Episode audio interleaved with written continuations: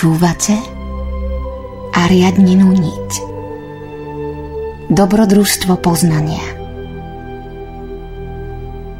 Spoznajme seba samých a spoznáme svet.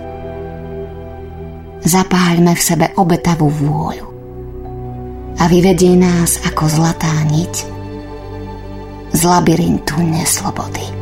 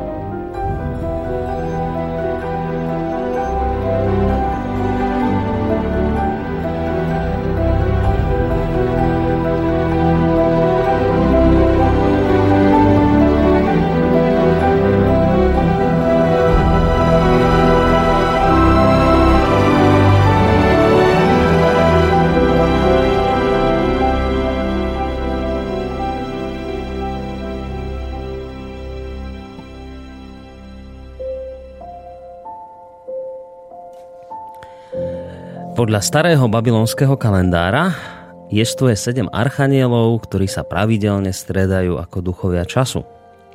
Každý z nich vládne určitý počet rokov a potom uvoľní miesto ďalšiemu.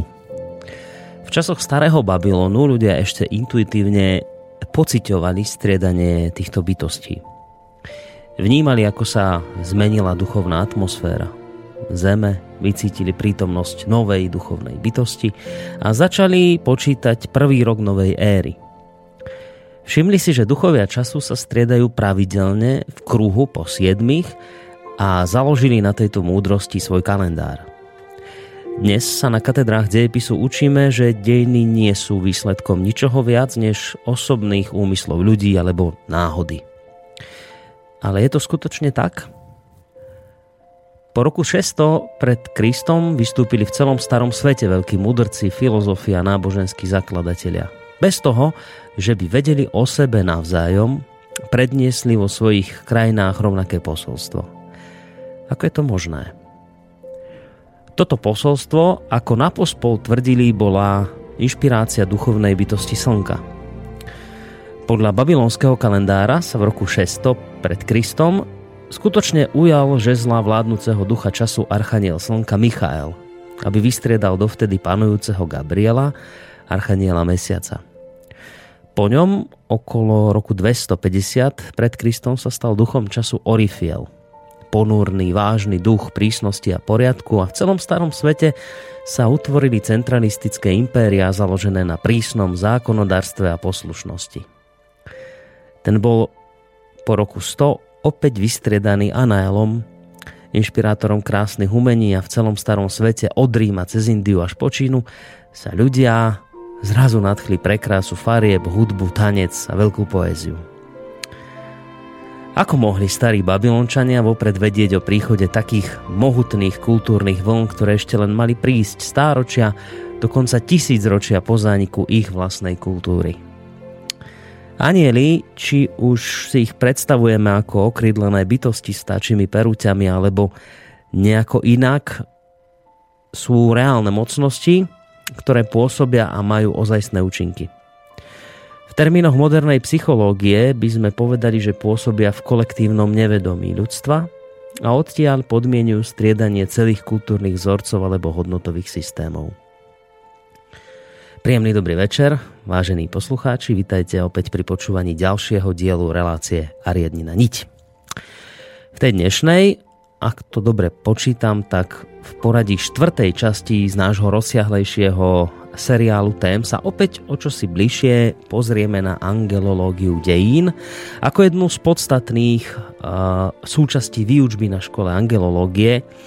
Školy, ktorú založil a dodnes spravuje človek, ktorý je zároveň autorom slov, ktoré som použil v úvode našej dnešnej relácie. No a práve s týmto človekom, ktorého vám malú chvíľku už predstavím, a vlastne sa v týchto posledných asi štyroch dieloch relácie venujeme takým významnejším spôsobom práve škole angelológie. Chceme vás trošku s touto školou oboznámiť, aby v prípade, že teda by vás táto téma zaujala, mohli ste si možno nájsť nejakú cestu do tejto školy, pretože ako už sme viackrát aj v tejto relácii povedali, jedna vec je relácia, ale druhá vec je prísť naživo niekam a zažiť školu angelológie na vlastnej koži. Takže zakladateľ a človek, ktorý dodnes školu angelológie drží pri živote, e, tohto človeka máme v tejto chvíli na našej Skyblinke a mením Emil Páleš, sofiológ. Príjemný dobrý večer. Pekný večer, prajem. Bez spätnej väzby je to, Emil? O, ale počujem sa. Počujete, dobre, tak trošku ešte stiahneme. Už by to malo byť v poriadku. No, takže ja už len dodám, že moje meno je Boris Koroni a takisto vás spolu s Emilom Pálešom, vážení poslucháči, vítam. Uh, minulé, ak si dobre spomínam, tak došlo aj na vaše maily. Mnohé z nich sme prečítali, dokonca aj tie, ktoré istým spôsobom nesúhlasili s tým, čo tvrdil Emil Pálež, ak si dobre spomínam, tak ste sa z toho potešili, že teda práve toto je to, to správne, aby ľudia diskutovali, nesúhlasili, ale naozaj pýtali sa. Hovorím to preto, lebo aj dnes nám samozrejme môžete maily písať na studio zavináč slobodnyvysielac.sk Môžete sa pýtať čokoľvek, čo bude súvisieť nejakým spôsobom s témou potom neskôr samozrejme aj mimo témy a môžete takisto vyjadrovať svoje názory. Nie len mailovo, ale aj telefonicky číslo je 048 381 01 01. Toľko teda na úvod technické informácie. No a teraz poďme k samotnej relácii, lebo už sa nám to viackrát potvrdilo, že hoci táto relácia má 3 hodiny, čo by sa na prvé počutie zdalo, že to je príliš veľký časový rozsah, ale tu sa to stáva nejak často, že tie 3 hodiny uletia veľmi rýchlo a preto bolo by dobre nezdržovať sa zbytočne, tak poďme hneď Emil k tomu, že tak trošku si zbilancujeme ten predošlý diel, o čom sme tam hovorili a naozaj len tak v skratke pospomínajme to, čo ho bolo hovorené pred týždňom v piatok v tomto čase.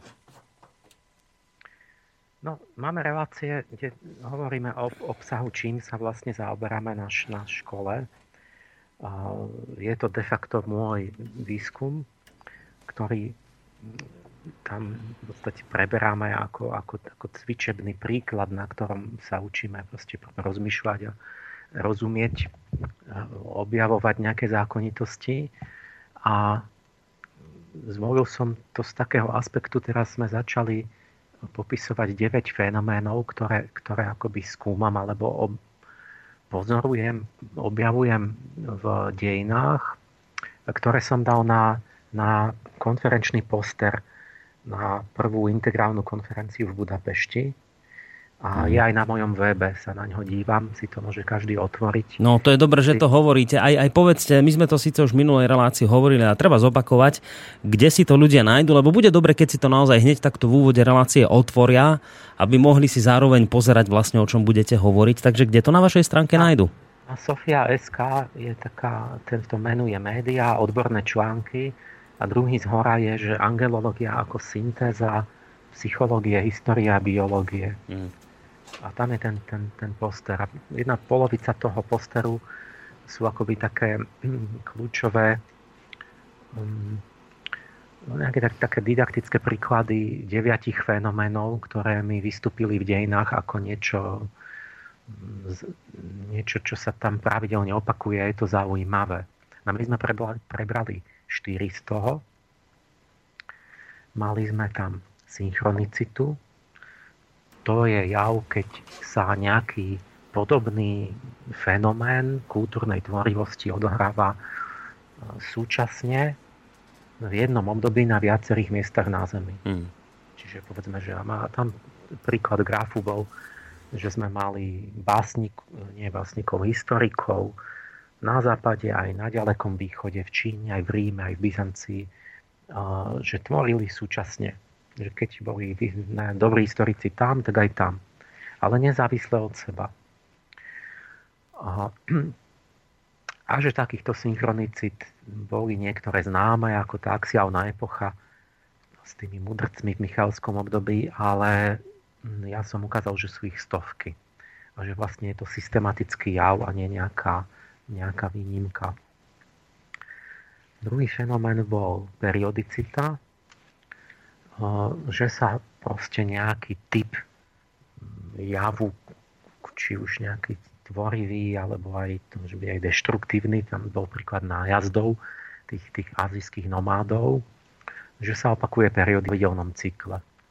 Napríklad tí nomádi útočili vždy v každých 500 rokov bola taká expanzia aj k Hunii a Mongolii a, a, a to sa nazývalo marsické obdobia, či obdobia boha vojny a, a, a znova tých, tých, tých zvlášť tých 500 ročných rytmov je, je v tých dejinách podozrivo veľa a podľa mojich teda meraní je ich viac, než by dovolovala štatistická náhoda, takže za tým hľadáme nejakú, nejakú príčinu reálnu a neviem, či som hovoril o tých príčinách. E, tretí jav bol, to som nazval následnosť alebo sekvencia, že niektoré typy tvorivosti majú, zdá sa, tendenciu prichádzať v určitom poradí po sebe. A príklad na plagate je, že 200 rokov po, po astronómoch veľkých prichádzajú veľkí básnici a že to je v rôznych kultúrach tak, a že keď sa to spočíta, čisto ten, ten načasovej osi, kde sa nachádzajú, tak dostanete veľmi signifikantnú skríženú koreláciu, že sú rozložení 1 ku 400 miliónom nenáhodne, tí básnici vo vzťahu k astronómom, že ako keby niečo spôsobovalo, že, že, že ako keby to bolo nejako spojené. A tieto tri veci, to tá synchronicita, periodicita a tá sekvent, tá, tá následnosť, tak to je to, čo tvorí ten babylonský kalendár, že oni tvrdia, že vlastne sú tí, tých sedem duchov času sa strieda, že idú v určitom poradí, takže vlastne ten aniel astronomie je 200 rokov pred tým anielom básnictva a, a že teda to cyklicky ide stále dokola v tom 500-ročnom rytme a že to je aj synchronné, že to pôsobí na celú Zem. Takže periodické, synchronné a následné vlastne striedanie duchov času, to, je, to je niečo, čo bolo v tom Babylone ako, ako teória tých kňazských mudrcov. Mm. A ja vlastne som sa pozrel na tento typ javov, že ako je to reálne v histórii empiricky, keď sa to spočíta. Ten štvrtý jav, ktorý tiež k tomu patrí, je, som to nazval kongruencia, že v rámci jedného ducha času v jednej dobe, že prídu nejaké fenomény kultúrne spolu, že, že majú tendenciu chodiť spolu. Napríklad, keď máte materialistické obdobie, tak, tak máte tam atomistov, že to proste nejak vnútorne je spojené, že, alebo že filozofia a demokracia sú nerozlučné. Nemôžete mať jedno bez druhého. Ale aj iné, že sú také zhluky, že botanici chodia s lekármi, ale aj s lingvistami, a mechanici s astronomami a konzervatívcami a že to je veľmi podnetná, zaujímavá vec pre takú, že prečo nejaké veci idú spolu v histórii. A tá vonkajšia história to nevie vysvetliť, musíte ísť až do hlbinnej psychológie a tým identifikujete akoby tie Jungové archetypy, že tu sú určité spoločné eh, podvedomé dispozície, ktoré talenty, schopnosti, ktoré, ktoré ako keby boli tým predpokladom, že sa ľudia venujú určitej rade oblastí v, kultúrnej tvorivosti, lebo, lebo majú nejaké schopnosti v tej dobe, ktoré sú priaznivé pre rozkvet tej, tých, tých, tých oblastí. Nielen jednej, ale viacerých. Um, Čiže keď niekto je konzervatívec a má takú náladu, tak, tak jak prirodzene vlastne to blízko toho, že sa díva do minulosti a na, na, na, na tie, tie vzory hľada v minulosti. No a už je z neho historik. Čiže tam akoby tá vnútorná duchovná súvislosť v tom. A keď mm. ideme po tomto, že čo to tam je to spoločné, ten, ten duševný faktor, tak objavíme vlastne tých archanielov. No ja, e, ja ešte jednu vec chcem povedať, aby sme na to nezabudli. Ja si spomínam, že my keď sme e, pred týždňom túto reláciu končili, iste si spomeniete, prišiel nám e, kritický mail od Vladimíra, ktorý uh, tam spochybňoval viacero vecí v tejto teórii, napríklad to, že nemôžeme tvrdiť, že nebolo medzi jednotlivými národmi spojenie lebo že to s určitosťou nevieme, či neboli nejako kontinenty prepojené, alebo či sa ľudia nemohli proste stretávať a vzájomne sa uh, nejako deliť o vedomosti. Lebo jedna z vecí, ktorú ste spomínali v minulej relácii, bola teda synchronicita, že sa, že sa isté veci v dejinách dejú súčasne na viacerých miestach Zemegule, bez toho, aby uh, dané, alebo diali bez toho, aby dané národy jeden o druhom vedeli. No a náš poslucháč to vtedy spochybňoval, že to nevieme s istotou povedať. Vtedy ste na to aj z časti odpovedali a my sme mu vlastne slúbili, že my by sme tým kritickým mailom ešte radi tú dnešnú reláciu začali a že ešte niektoré ďalšie veci dovysvetlili. Spomínate si na to? Eh, áno, ale neviem už, že niečo sme nedopovedali. Áno, ja vám aj poviem, čo to bolo. Tam bola jedna vec, keď eh, ste teraz spomínali periodicitu, že napríklad periodicky sa deje to, že sú tu nejaké nájazdy, ja neviem, Avarov, Tatárov a podobne, a že to sa proste deje presne po istých časových obdobiach, tak poslucháč tým nesúhlasil a hovoril takú vec, že, eh, že počkajte, hneď to nájdem. Aha, že toto, že rozhodnutie človeka vyraziť do boja je tak komplexný problém, že by bolo potrebné preskúmať jeho myslenie v mnohých, mnohých rovinách, rovnako tak aj s okolitými podmienkami. Inými slovami, on narážal na to, že to potom, keby toto platilo, čo hovoríte, tak človek by bol len taký robot a stroj, ktorého po 500 rokov proste niečo preprogramuje a on bezmyšlienkovite proste zrazu chce strašne bojovať a že toto sa mu nezdá, že, že proste ísť do vojny, to nemôže byť len vec, že proste duch času vás ovplyvní, ale že, že tam na tom, na tom proste zohráva veľa, veľa rôznych okol, okolitých podmienok e, proste vážnu rolu, že či sa niekto rozhodne ísť bojovať alebo nie. Tak toto sa mu nezdalo, že by to mohlo. To bolo to, čo tam ne, zostalo nezodpovedané. Áno, áno, áno, toto. Áno, tak ja, ja som na tú prvú polku otázky povedal minule, teraz to budem stručnejšie, že, mm-hmm. že ja, ja, ja som povedal, že nebol kontakt medzi Amerikou a Európou a, a a, a tak on vlastne, ten Vladimír na to zareagoval, že ale veď to není také 100% Áno, isté, že, že sa nemohli že stretnúť. možno bolo a že, že my to nemusíme ani vedieť a tak. Mm. A, a teraz ja som ho v prvom rade pochválil, že má námietku a že sa ozve, lebo za najhoršie pokladám, že si myslí niečo pre seba a nepovie mi to, lebo on potom sa to nedozvie, tú odpoveď a, a ja nemám možnosť to vysvetliť. Takže to je v prvom rade pochvala a hneď za tým ale sa opýtajte a ja vás hneď začnem cepovať, že, sa, že takto sa nesmiete pýtať a musíte, a začnem vás poučovať. Hm. Ale, ale to už sme pokročili. Takže sa len sa pýtajte, ja vám občas aj vynadám, že takto sa nepýtajte, rozmýšľajte inak.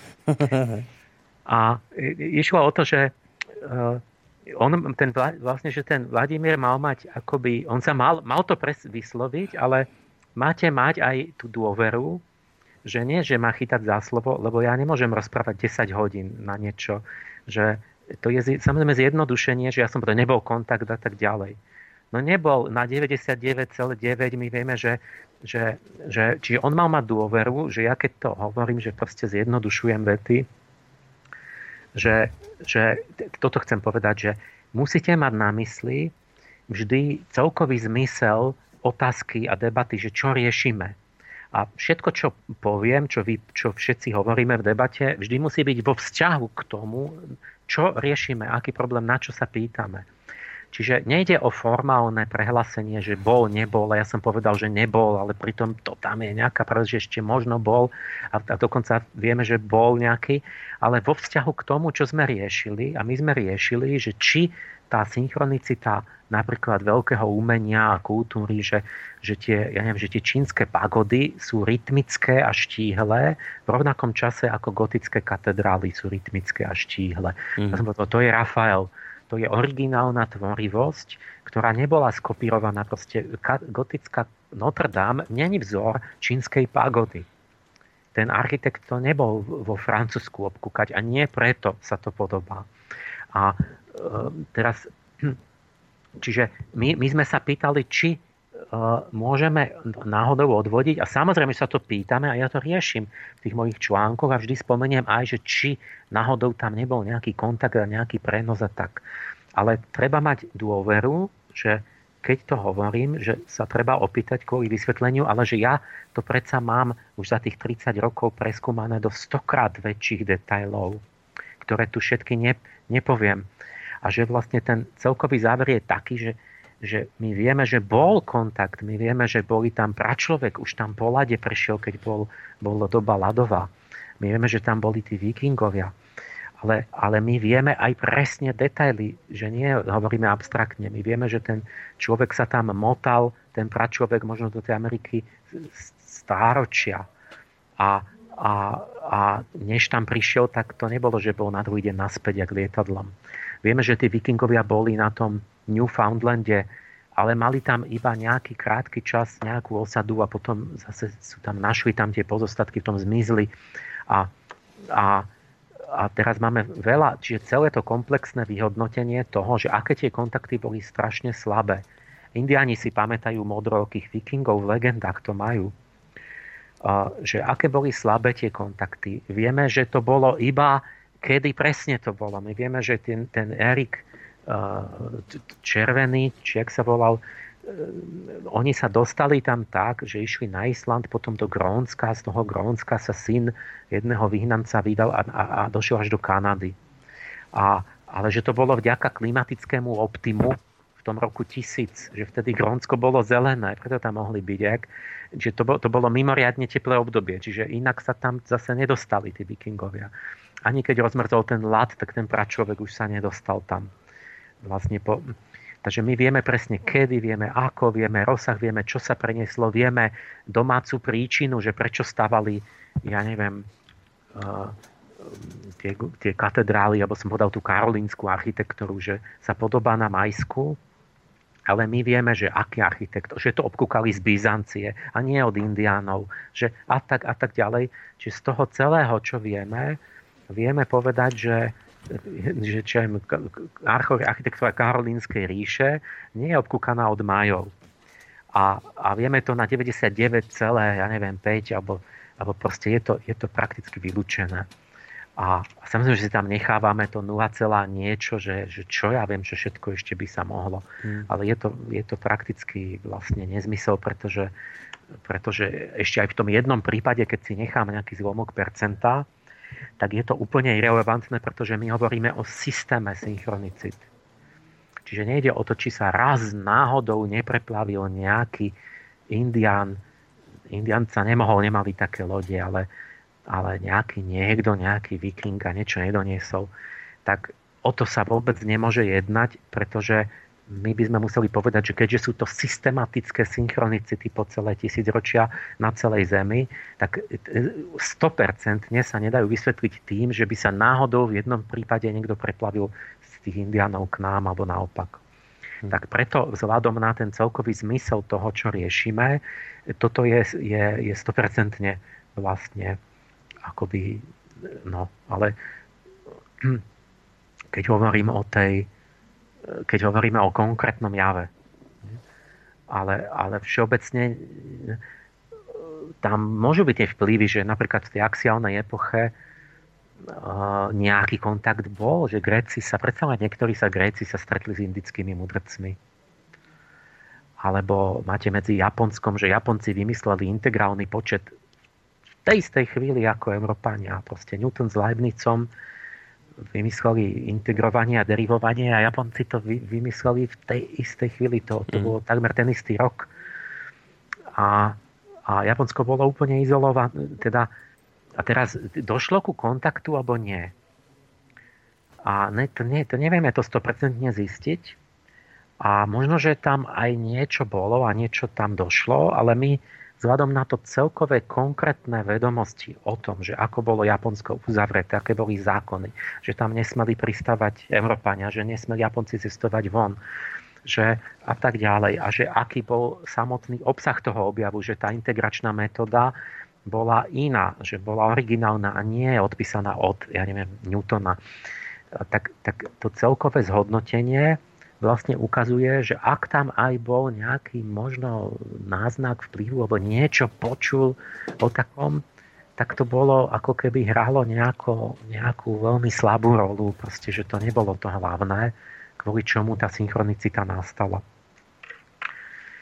Čiže toto to, to, tá prvá a tá druhá polka otázky je, To že... ste vlastne už vysvetľovali aj v tej minulej relácii v závere, ale teraz skôr k tej poďme, k tomu, k tým periodicitám, že teda poslucháč nemá pocit, že by sa tu periodicky proste nejaký, ja neviem, výbojné kmene periodicky striedali, lebo že na to proste vplýva strašne veľa faktorov, či sa niekto pustí do vojny alebo nie, že to nemôže byť ovplyvnené. Že to sa periodicky nestriedajú, alebo že to nemá nemá tie príčiny. Skôr, skôr takto, on nepochybuje, že, sa niečo, nie, že, že to ono, nie je po tých rokoch, ale že, že áno, nebudú to... za tým tie príčiny, ktoré ste vypomenovali.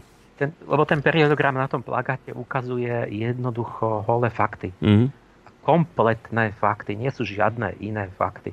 Proste tam sú všetky známe nájazdy tých, tých azijských nomádov a ten výsledok je, že periodicita je tam s pravdepodobnosťou proste, e, čo tam je uvedené veľkou. A čiže otázka je ale teraz, že čo to znamená, že či teda sú neslobodní a tak. A to k tomu hneď prídeme pri tej sublimácii, tá je o tom. Tá súvisí s tou otázkou slobody.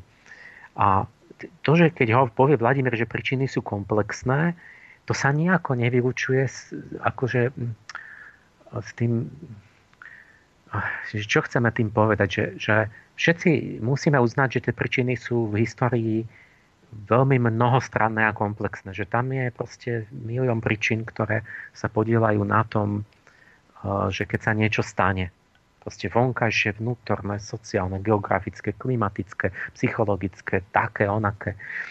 A keď ja pozorujem ako periodicitu, tak to, to, to nejako z toho proste nevyplýva myšlienka, že by tie príčiny mali byť, nemali byť komplexné, že by nemali byť e, mnohostranné.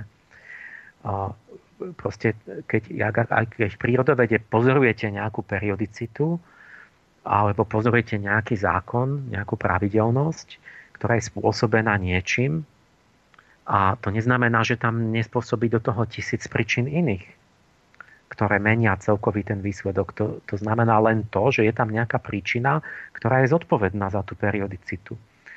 Takže keď, keď tí, a toto hľadajú historici napríklad v tom, že musí niečo byť, keď to je jedna ku, ku uh, neviem koľko, že musí to mať nejakú príčinu. Oni historici najčastejšie hovoria, že možno je to klimatický cyklus, že vyschnú im pacienky, že oni majú spôsob života úplne spojený s tým, že žijú z, tých zvierat, z tých koní a tak, ktoré, ktoré, že z toho majú celý ich hospodárstvo a že keď je napríklad sucho a nemajú pasienky dobré, takže sa im to rúca a oni sa dajú na zboj. Toto je také klasické vysvetlenie. A to je ale len jeden faktor, že podstate si, že by tá klíma ich vždy nejak spôsobila im biedu a oni sa stali výbojní, začali sa byť medzi sebou a potom sa obratili voči susedným kultúram. A to nevylučuje, že tam je mnoho iných faktorov, a, a ja neviem, že keď príde čem faktor, že je priemyselná revolúcia, tak už nebudú závislí od tých koní, tak nemusia ísť robiť výboje.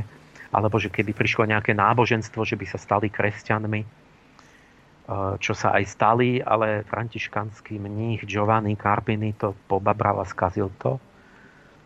Takže potom, potom zavrhli kresťanstvo. že, že, a, a Takže napríklad by to, tá, tá náboženská príčina ich tak skultivovala, že radšej by sa obetovali a nešli, ne, ne, neubližovali by druhým. Mm. Že tam by mohlo milión tých e, faktorov to zmeniť, ale, ale stále by platilo, že povedzme tá klíma, že je sucho každých 500 rokov a že majú problémy a tie by sa dali ale riešiť rôznym spôsobom. Ale keď faktom je teda, že keď máte určité zmyšľanie, určité tradície, určitý typ národa, určitý typ geografie a tak ďalej. A potom, že teda keď sa tie ostatné faktory nezmenili a, a, a pôsobila tam povedzme možno tá klíma, no takže to potom viedlo k rovnakým výsledkom periodicky, ale nie nevyhnutne. Nemusí to tak byť navždy, nie, či nie je to fatálny osud. Je to len povedzme tým, že ostatné faktory sa nezmenili, tak sa to opakovalo. Mm. No to pri tej sublimácii sa vrátime. No dobre, že dobre. Tak... slobodou, že či, že človek nie je otrok iba tých nejakých... Hej, hej, tých rytmov, ktoré sa striedajú.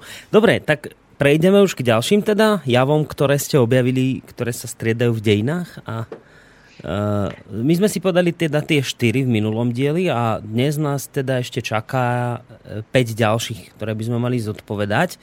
Tak môžeme sa už pustiť do toho? Áno, začneme Dobre. tými jednoduchšími. No.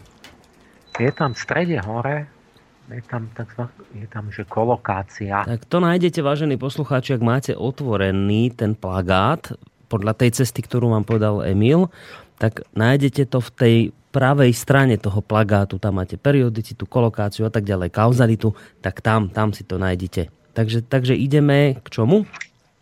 Tá, tá kolokácia, to je lokus je miesto, čiže to je akoby taký brat tej synchronicity, že synchronicita znamená chronos je čas, čiže súčasnosť, že niečo je v jednom čase na rôznom mieste. Mm. A tá kolokácia, to, to som ja to nejak tak zvolil, toto meno, ono ten termín sme mali napríklad aj v lingvistike, v inom význame a tak, že je to niečo ako súmiestnosť. Nie súčasnosť, ale súmiestnosť, alebo spolu vyskyt čo do miesta, niečo do času. Mm-hmm. Čiže sú spolu na jednom mieste a nie v jednom čase.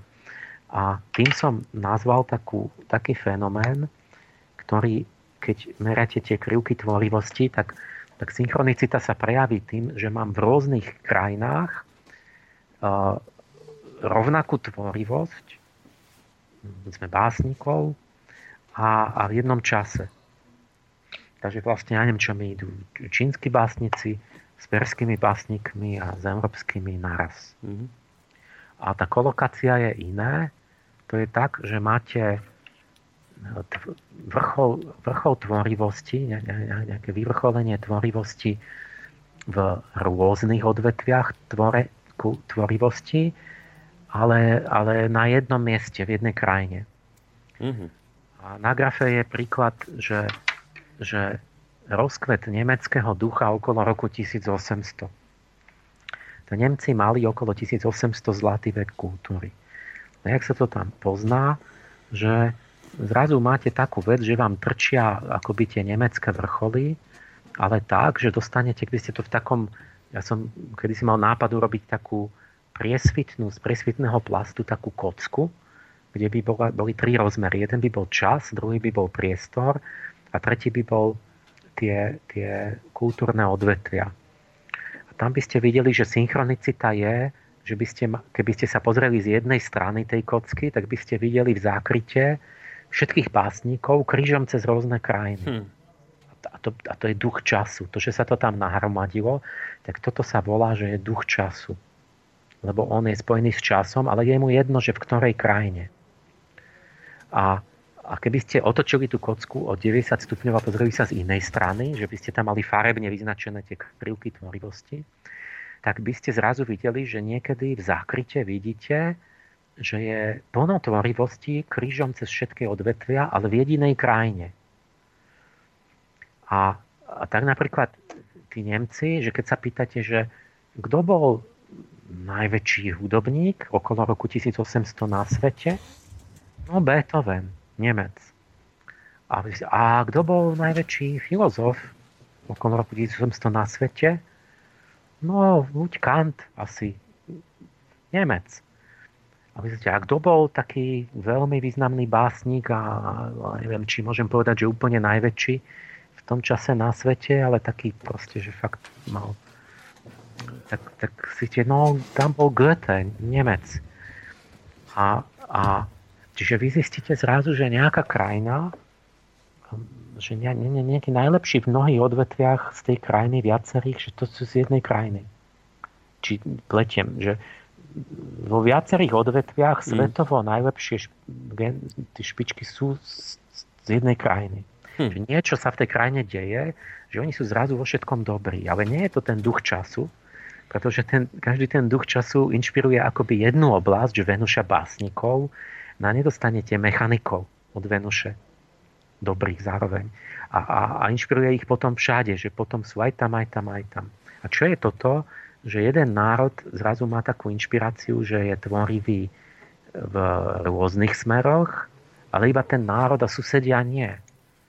Že ja neviem, že tí, tí um,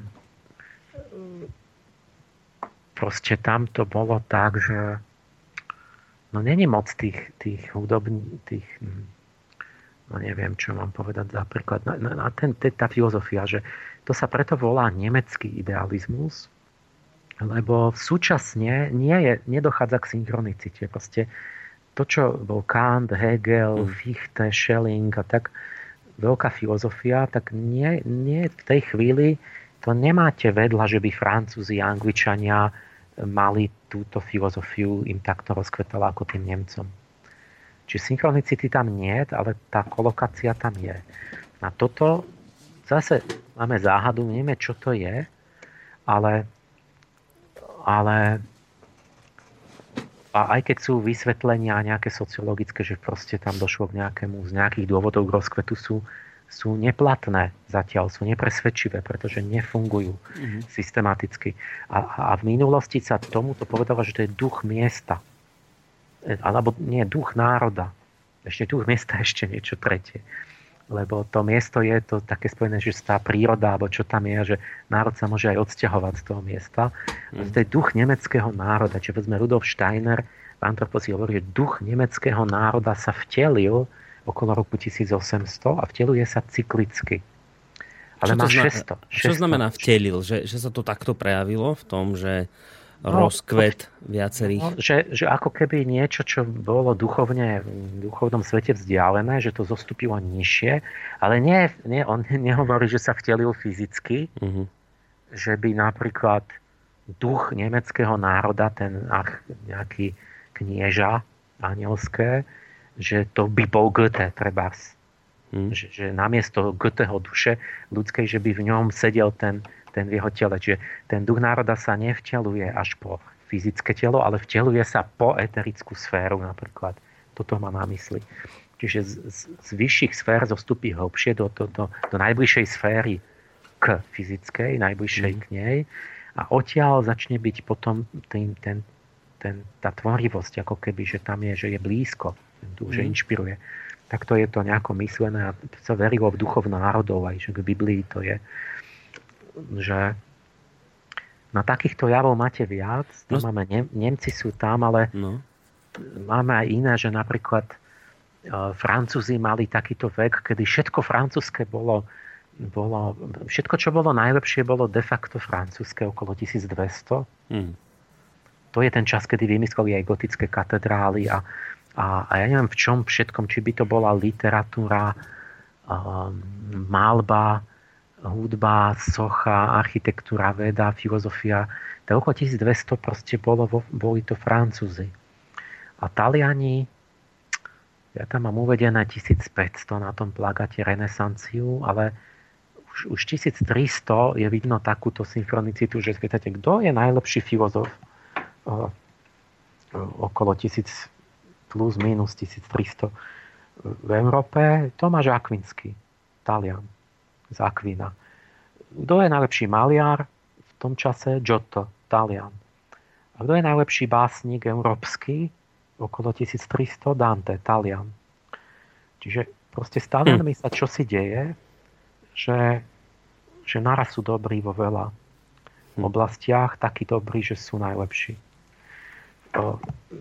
Čo to je? Nie, nie, ako to je celkom dobrá otázka, že čo keby sme na to prišli, na Slovensku, že čo toto je s tým duch, čo hm. to je duch národa slovenský, s ktorým sa spojíme, alebo je to nejaký iný vtip, že v čom to je, že nejaká dynamika sociálna, že zrazu to robíte a máte to. Neby sme na to prišli, predstavte si, a zrazu by Slováci boli v celej Európe vo všetkom najlepší, alebo v mnohých smeroch. Nestať to, nie je zaujímavá vec sa nad tým zamysleť?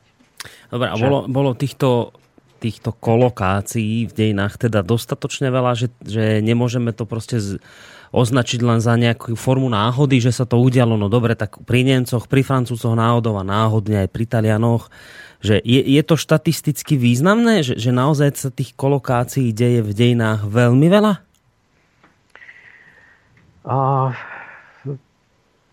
dejú sa systematicky. Mm-hmm neviem, koľko veľmi veľa, akože je to tá, tá štatistika, je to, že či to je veľmi, že či to sa vymýka náhodnému rozdeleniu. Tak, že, že hej, že či to nemohla byť náhoda. Ja, že... ja myslím, že áno a že to nepopierajú, nie že ja, ale to nepopierajú ani tí ako Kröber a títo antropologovia, že to, že to je. Len, len oni myslia, že to má nejakú príčinu, nie, že to nie je aniel, mm.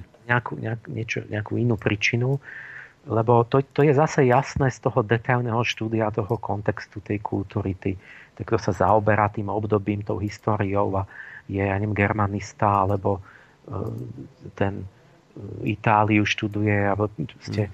tak, tak vieš, že to, to proste čo si sa dialo také zvláštne tam, že, že a tak sa špekuluje, že čo to proste, čím to je podmienky, mm. alebo alebo že čo sa stane s ľuďmi, že zrazu dosledne k takému rozkvetu hm. národnému. A, a ja som to posunul len ďalej v tom, že ukazujem, že to súvisí s tými synchronicitami aj, a teda, že tá príčina je niekde hlbšie, že to není len nejaká sociálna dynamika vnútri v tom národe. Že oni na niečom tam sa nejako nadchnú, alebo dohodnú, alebo niečo tam je priaznivé, alebo čo, tak, tak sa im darí. Hmm. Lebo to vidno aj z tých, že, že toto, tá, tá, tá klasická viera ešte tých, tých duchovných tradičných spoločenstiev je, že sa to volá duch národa. Ale to má rôzne, lebo napríklad keď ste ešte medzi indiánov a týchto takto volali, že to je totem. To, totem je, je duch kmeňa. Že, ja neviem, my sme, my sme deti sovy.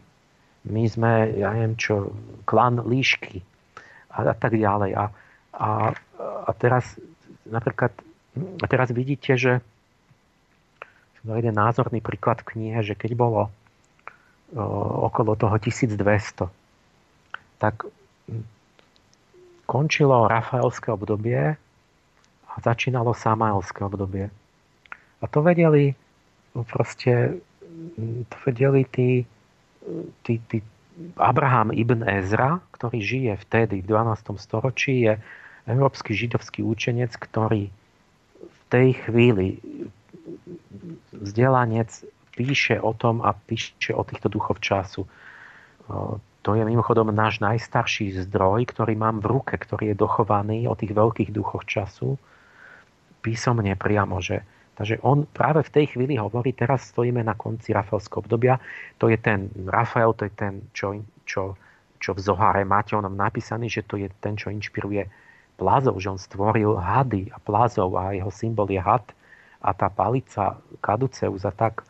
A, a nastupuje obdobie Rafaela, to, je ten, ten, to sú tí bojovní, bojovný anielský chor, ktorý, ktorý a tieto, tieto bojovné ríše majú povedzme orla a takéto, takéto dráve, dravce za symbol. Hmm. Vlastne ten Abraham ibn Ezra vám, vám de facto hovorí, že ten, ten duch hada končí a prichádza duch orla alebo duch, ja neviem, možno vlka, hmm. mohol povedať tiež. A, a teraz v Amerike žijú Toltekovia, ktorí hovoria, ktorých prídu tam Aztekovia a porazia tých Toltekov a namiesto Tolteckej ríše príde Aztecká ríša. A, a navzájom si tí indiani hovoria, no to sa stalo preto, lebo operený had, čiže, čiže toto to je ten Rafael, ten Caduceus, a nie, že to sa podobá, ten, ten, to, ten symbol je rovnaký, aj ten obsah je rovnaký, lebo ten oper... Oh, tak. Skype zlyhal, takže ideme rýchlo skúsiť Emila uh, zavolať. No nič, urobíme, dáme pesničku a cez pesničku sa skúsime s Emilom spojiť. Takže poďme na to.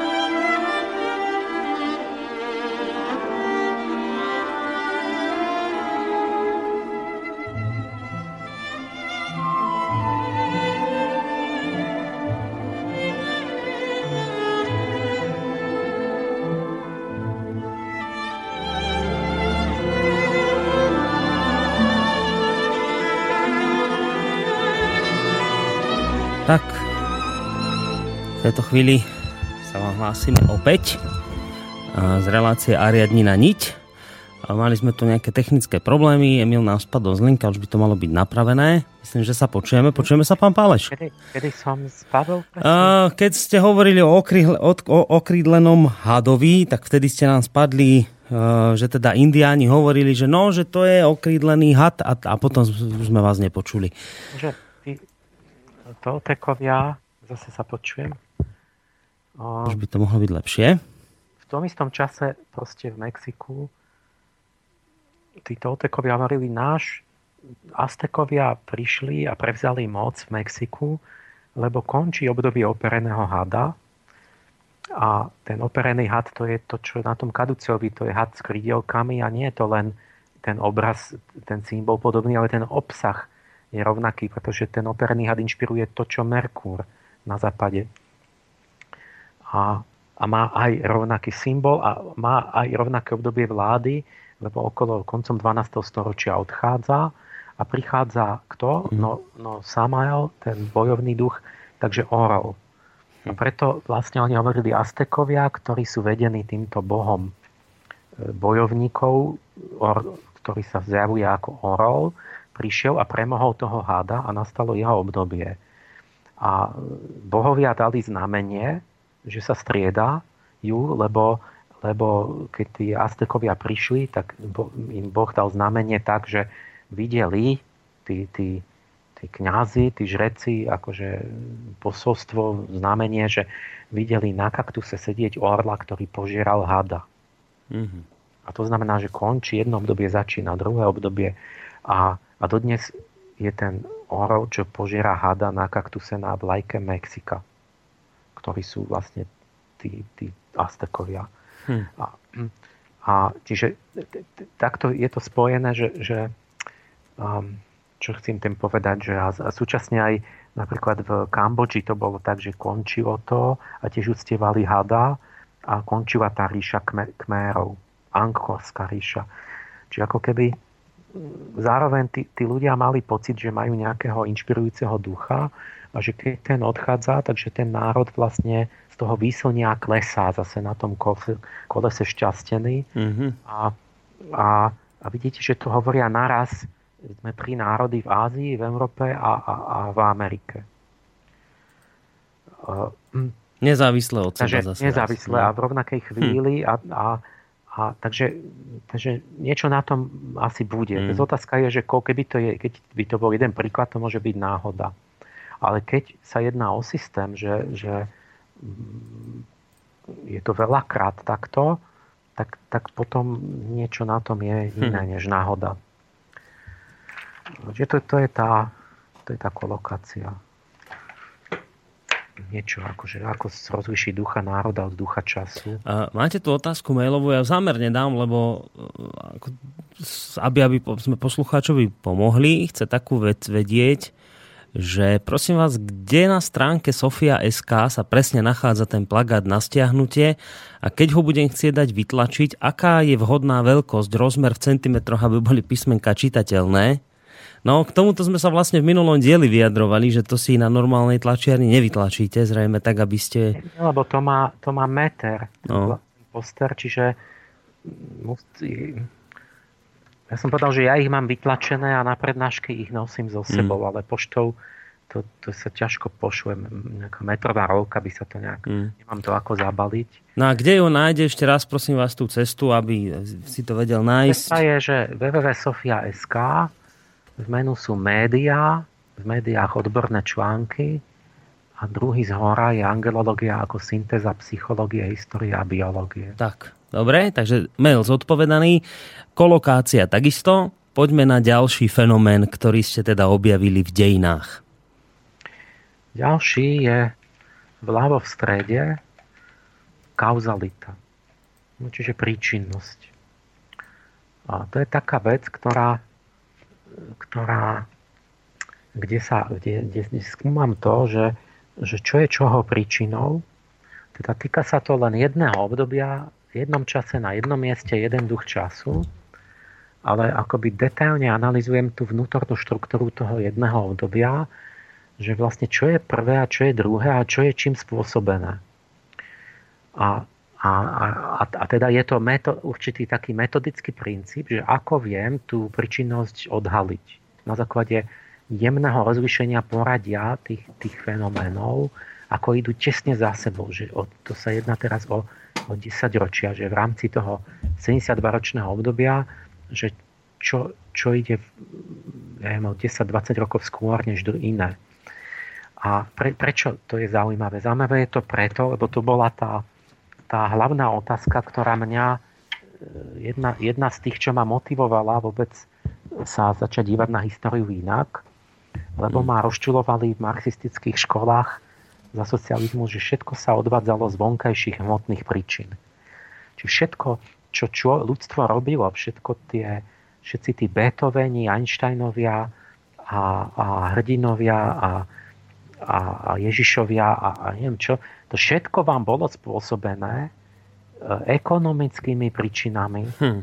prípadne demografickými, klimatickými, geografickými.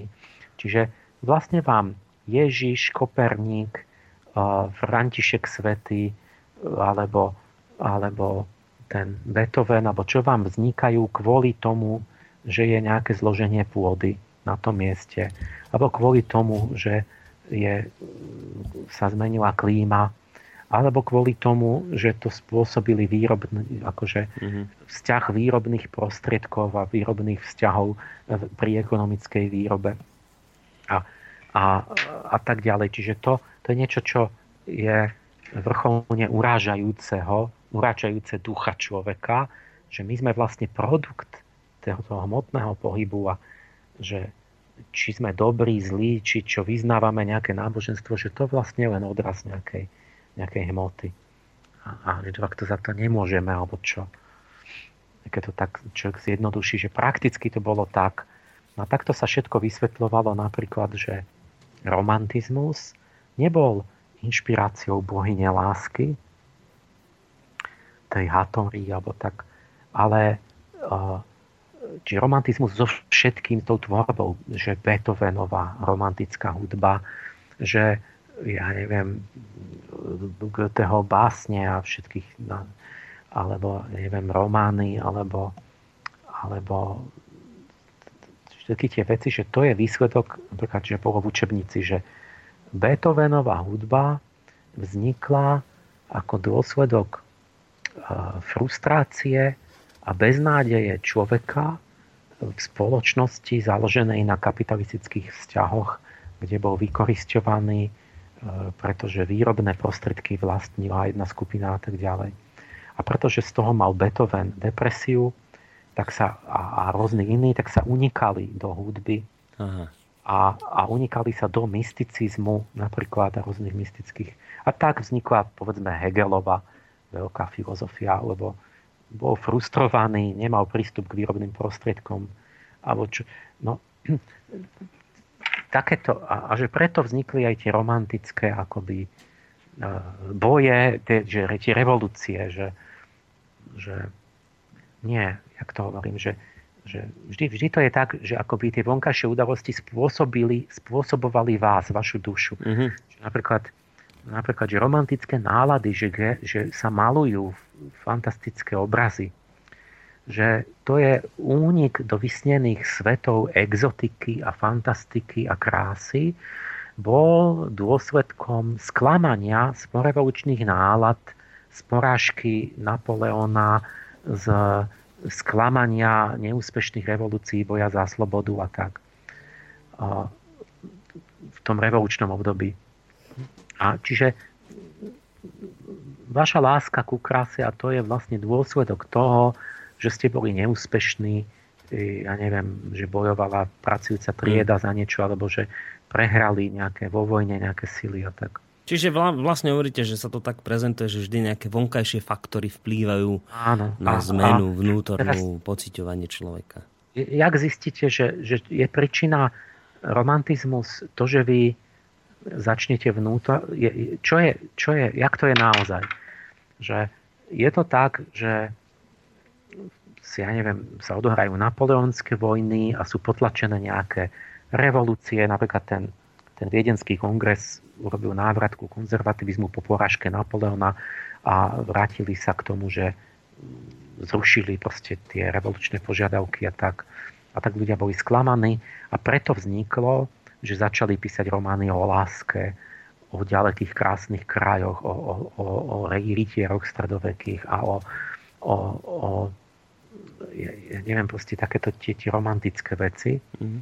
Alebo je to naopak, že, že niečo duchovné, niečo, čo príde zvnútra do vašej duše, bohyňa, aniel, alebo, alebo proste niekde zvnútra, ale nie zvonku, tak vám inšpiruje zrazu niečo krásne, nejaký ideál.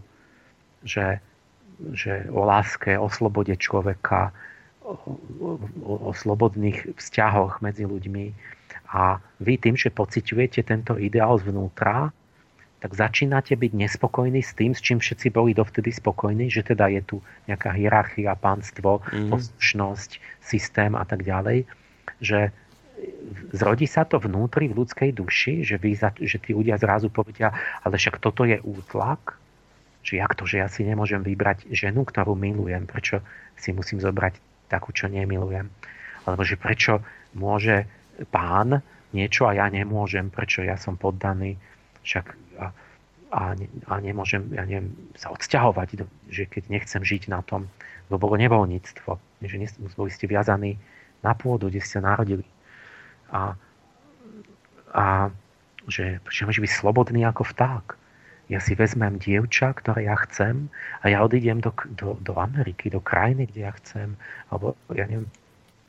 A to vzniklo, to z duše pramení a navonok to zmení tie sociálne štruktúry, alebo je to opačne, že, že, že zvonku tie, tie sociálne udalosti niečo urobia a potom tá duša na to iba reaguje, alebo že je, mhm. je akoby výsledok.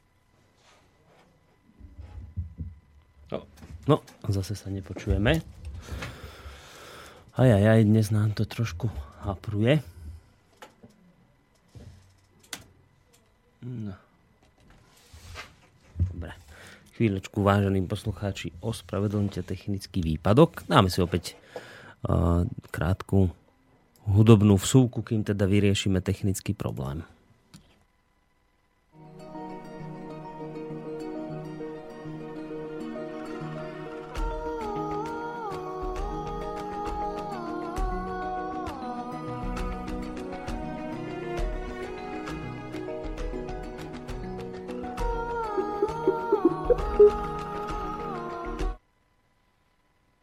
Myslím, že by to už Halo? malo byť odstránené. Áno, už sa počujeme. Dobre. Dobre, tak pred chvíľkou zase nám to spadlo. Dúfam, že ja neviem, kde sa to už nebude opakovať. Dúfam. Dobre, čiže, čiže, čiže otázka bola, že ako to je, či, to, či ide to zvonka dovnútra, či vonkajšie vplyvy, e, ale, alebo to ide zvnútra von, tak, tak tu, kde si nás prerušilo. A, áno, že ako to zistíme. Mm-hmm. A no ja som našiel si taký, taký také, také jednoduché, že keď detailne poroz, pozorujem tú, to, to pod, akoby pod lúpou to obdobie, tak zistíte tam, že lebo, lebo pri tej synchronicite a periodicite to bereme na hrubo, že vieme, že v tom období som povedal, že idú určité veci spolu. Mm-hmm.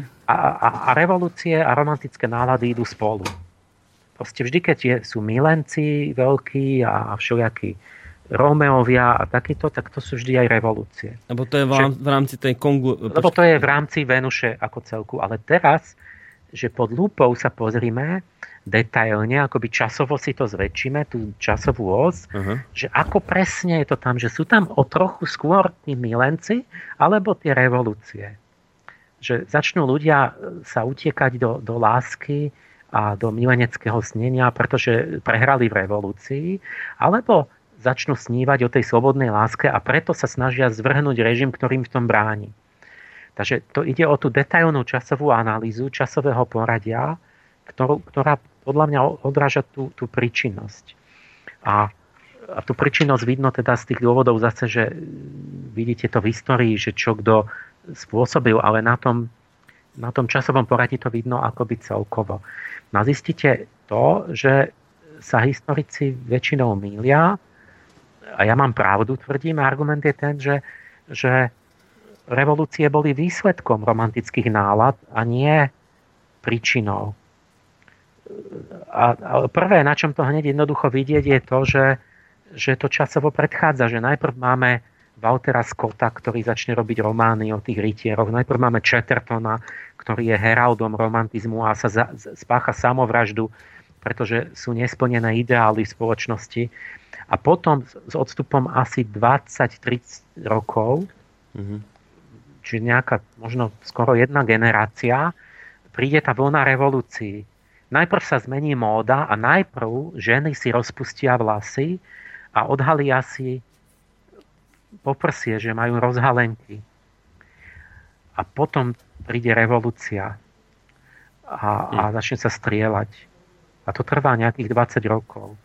Čiže tí ľudia tam, tam proste jednoznačne vidíte, že oni najprv začnú zvnútra, e, nedejú sa žiadne udalosti, ale zvnútra začnú snívať o určitých ideáloch a tá nespokojnosť príde zvnútra a potom povedia, veď toto je zlý systém, veď to je v nesúlade s našim vnútrom a pánov treba zvrhnúť a všetci budeme páni. Čiže na tom poradí to vidno. A na, na tom plagáte mám rozanalizovaný príklad, že horifielské obdobie okolo roku 1600, mm-hmm. malé obdobie Saturna od medzi 1550 až 1630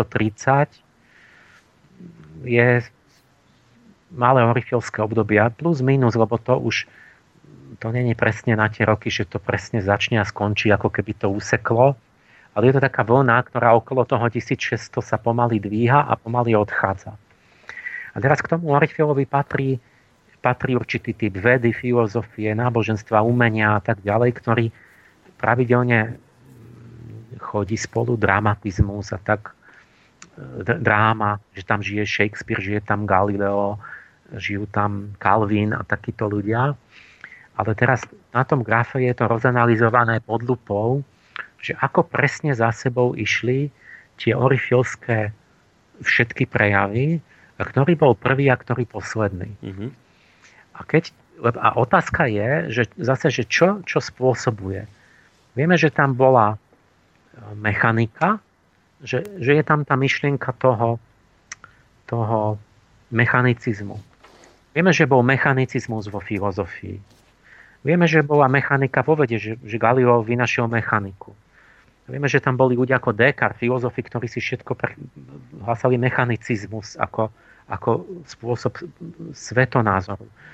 Vieme, že tam sú tí, tí náboženskí e, vodcovia ako Calvin, ktorí hlasajú predestináciu, čiže absolútne nemenné predurčenie človeka. A vieme, že tam sú aj umenie, ktoré k tomu patrí, ja neviem, dráma, ktorá k tomu patrí, že, že Kornej je vzor drámy toho obdobia, že, že sa hovorí, že povinnosť, že povinnosť je to hlavné a, a city sa majú potlačiť, opak toho romantizmu. Je tam, povedzme, ten tem, temnosvit v Malbe Caravaggio, že sú strašne dramatické tie, tie v tme, tie, tie kontrasty svetla a tieňa, vyvoláva to, to takú osud, akoby pocit dramatického osudu, niečo ako keby tak, tak, takú dramatickosť to vnáša do malby. A, a, a je to historická malba väčšinou a takéto. Všetko to nejak navzájom súvisí, ale že čo, čo odkiaľ to akoby tečie, že začne to z ducha a ide to do hmoty, alebo to hmota spôsobí toho ducha nakoniec. Mm-hmm. Že, a, lebo sa tvrdí, že, že znova väčšinou skoro všetci tvrdia, že vlastne ten objav mechanických strojov spôsobil, že ľudia začali myslieť mechanicisticky. Takže objavia tam ten, ten Galileo a ďalší a, a Stevín a tak začnú, začnú robiť stroje. A, a, a že teda ľudia potom už, keď už koncom toho už 17. storočí Bacon a tak, že začnú byť obklopení tými tými hodinkami a orlojmi a tý, tými, tými párnymi strojmi a, a všetky sú tie odzubené kolečká hriadele a teraz všetko tam beží a, a, a, a fučí to a, a, a pracuje to a, a tak, takže pod vplyvom toho, jak ľudia medzi tými strojmi žijú, tak si začnú predstavovať svet mechanicky. A začnú hovoriť, že všetko je mechanické, že, že, že aj, aj, aj človek je vlastne iba stroj a tak. Mm.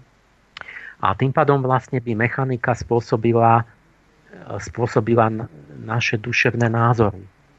A toto je, to je úplne vážne. Napríklad je jeden americký takýto filozof Louis Mumford, ktorý si všimol to, čo ja, to isté, ale vysvetlil tú príčinu opačne. Všimol si, že keď je rozkvet mechaniky, to čo máte v mojej knihe, takže vtedy je absolutizmus politický. Čiže to znamená, že jeden človek je absolútny vládca a máte absolútno byrokraticko-mechanistickú politickú pyramídu, že všetci ako posluchajú jak ozúbené kolečka, hierarchicky sú samé úrady a z hora nadol príde príkaz a až do posledného sa to prenesie až do posledného toho, toho, toho poddaného, ktorý tam musí vykonať proste. A a teraz tento Mumford hovorí, že Bože môj, veď vždy je ten mechanik, mechanika, astronómia a konzervativizmus politický, veď sa, veď sa to ide spolu, veď to už tak bolo v tom Egypte starom tak. Mm. A, a teraz ale, ale tú príčinnosť rozhodol opačne a, ho, a, a urobil, viete čo, že on, on obvinil, obvinil astronómov, tak povediac obvinil, že vlastne ten Galileo a Kepler a, a, a Koperník a títo, že to oni de facto sú duchovne zodpovední za ten absolutizmus, ktorý, neviem, Ludovita 14. a, a, a tak. Mm. Lebo že jak poobjavovali ten, tú nebeskú mechaniku, že všetko ide tak nevyhnutne, absolútne, bezozmeny, väčšine podľa totálnych zákonov, že, že to, to zmy, ten vzor tej nebeskej mechaniky a tie stroje potom, ktoré sú podľa vzoru tej nebeskej mechaniky, tie orloje mm-hmm. a potom párne stroje takže že to vlastne ovplyvnilo tých ľudí, že to spôsobilo, že oni začali rozmýšľať, že aj spoločnosť by mala byť organizovaná takto, takto mechanicko nevyhnutne. Mm-hmm. A, a že teda de facto sú akoby zodpovední za to, tí astronómy. A že, hm. Lebo že už aj v Egypte sa to odôvodňovalo, že je len jedno slnko, tak bude len jeden faraón a, a tak, také... A teraz takto to je, že my vlastne že výsledok, naše filozofické názory vlastne sú výsledkom tých zase tých, tých, tých, tých hmotných javov. Mm. A, a teraz to, čo sa deje medzi vedcami alebo expertmi, že oni jednoducho e, si to pred, svojvoľne. Oni si svojvoľne zvolia, že keď majú takú náladu, také osobné potfarbenie, že sú materialisti, tak povedia, a to bude takto, že dáme tú príčinu šipku tak, že tie stroje spôsobili ten politický názor tých ľudí. A, a potom ja hovorím, ale to je nedôstojné, že vám niečo chýba, nejaké kolečko, akoby v duši, že nie ste zdraví, pretože nepociťujete, že niečo nie je v poriadku. Ale jak rozhodneme, kto má pravdu? No na tom grafe vidíte detálne rozložené to malé orifilské obdobie mm. a teraz vidíte to časové poradie. A z ktorého je podľa mňa už dosť jasné, není to jediný dôvod, ale už je vidno na tom najľahšie, na tom časovom poradí, že jak sa to dialo.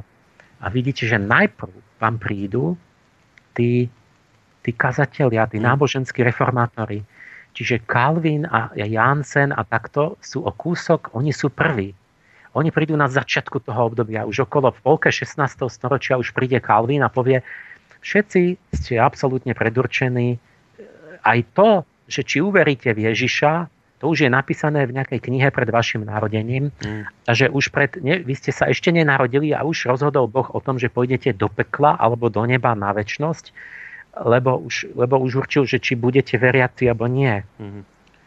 Čiže totálne že ani, ani v tej najintimnejšej, ani vnútri, ani že by ste uverili v, v, v Krista, ani to už je, už je vopred hotové, to už je niekde tam v zapečatenej knihe.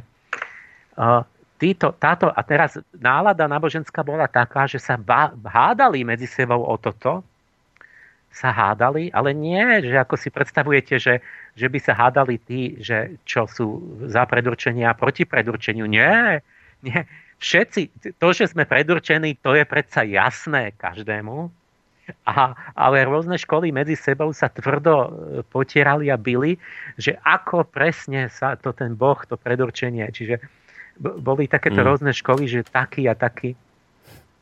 A títo tam sú už v polke 16. storočia, keď mm. nemáte žiadneho Galilea a nič.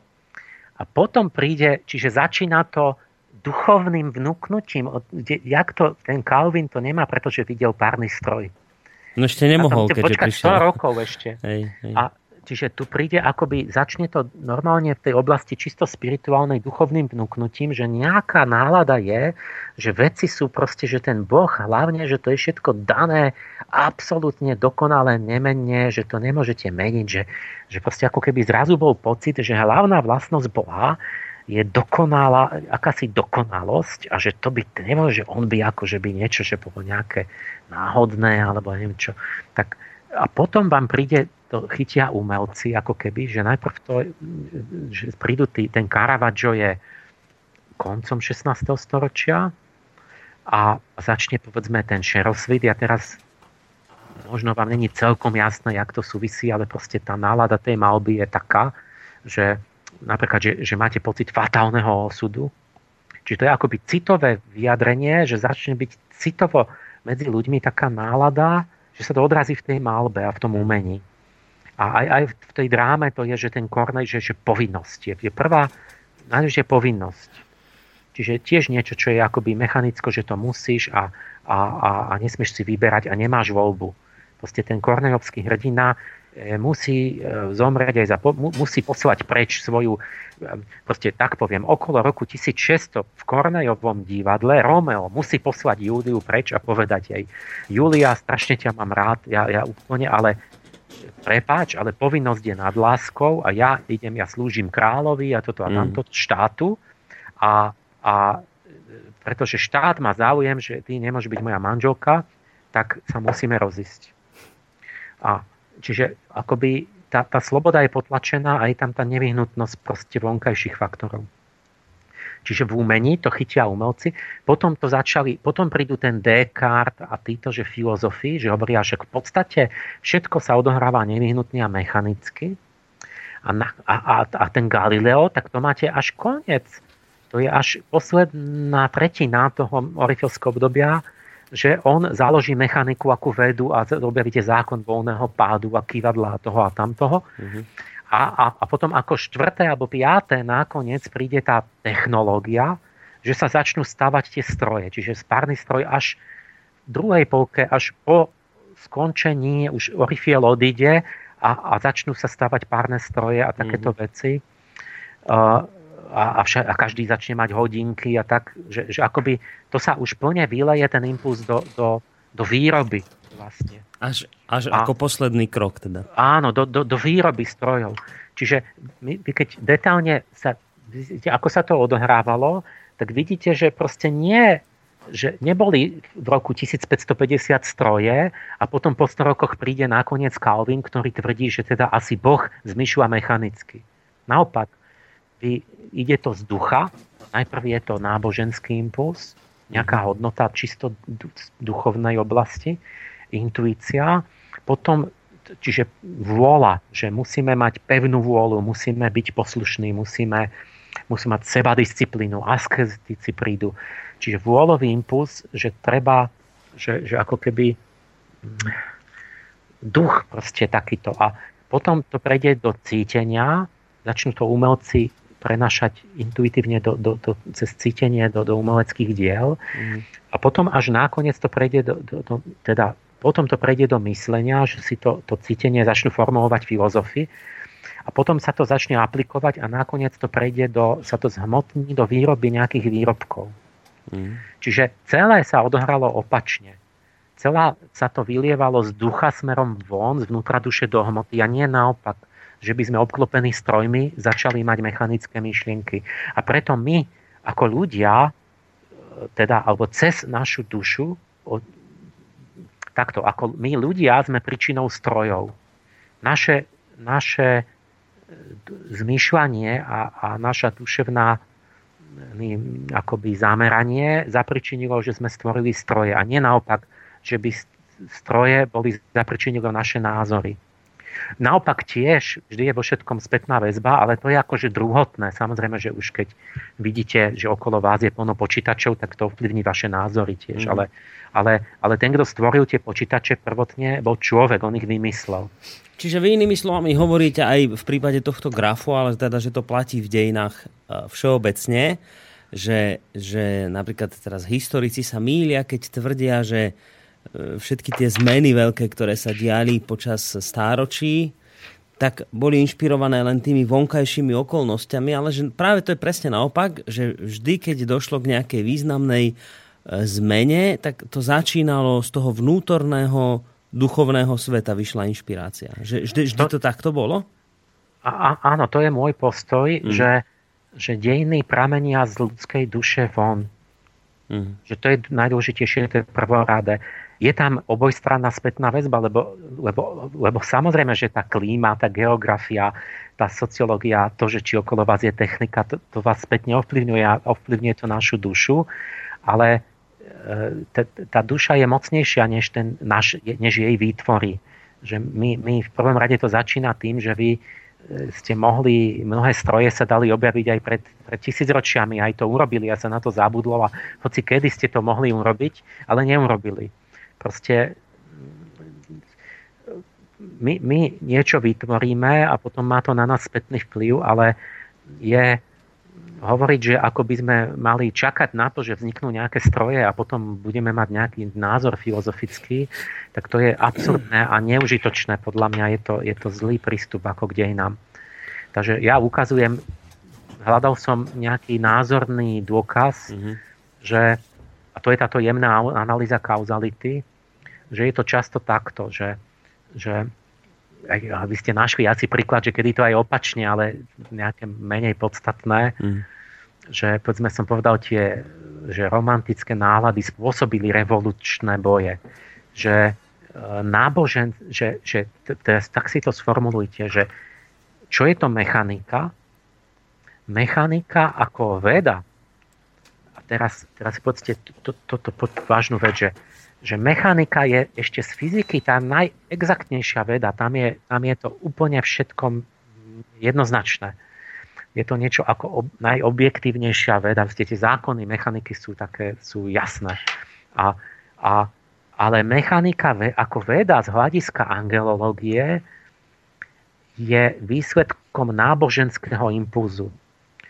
Mechanická ve, ve, fyzika, mechanika vo fyzike je zhmotnený náboženský impuls Kalvina, Jansena, eh, je, je, je to tých, čo hlásali tú predestináciu a fatalizmus. Zhmotnený duchovný postoj. Čiže z, iné, z angelológie, v angelológii sa dívam na úplne z iného hľadiska na to, že vy by ste povedali, že me, zákony mechaniky sú, to nemôžeš si to vyberať, alebo hej, mňa zaujímajú psychologické príčiny tvorivosti toho vzniku a z toho hľadiska je to zhmotnený, e, zhmotnené náboženstvo 16. storočia.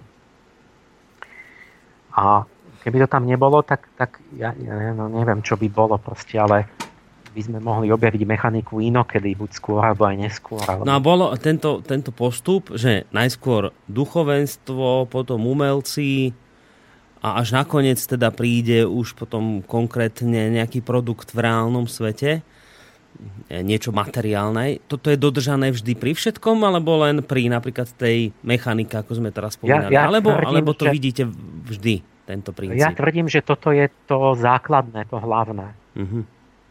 A preto má človek dôstojnosť, lebo on tvorí dejiny a preto má aj zodpovednosť za tie dejiny. A ale netvrdím, že to je vždy tak, lebo keď potom mne vychádza, ja tú jemnú analýzu, keď robím inokedy, tak e, e, povedzme, že nie vždy mi vyjde tak školsky jasný ten príklad, tak ako som dal na plagát toto obdobie.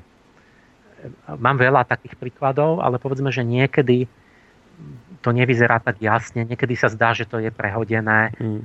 A ale, ale že tých prípadov je menej a môže to mať rôzne príčiny, že ja neviem, niečo sa stratí, alebo že to tak len vyzerá, alebo že tam potom treba naozaj ísť do analýzy detailnej, proste nejde len o štatistiku, ide o to, že sa detailne zaoberám, že ktorý človek, tí tvorcovia, ako sa medzi sebou stretli, koho ovplyvnil, mm. prečo to urobil. Toto som robil, pozvali Budapešťanský zväz architektov a som im toto vykladal vzťahy medzi vedou a umením na tom, že kto s kým sa kedy čo si povedali a tak. A tieto som ukazoval grafy.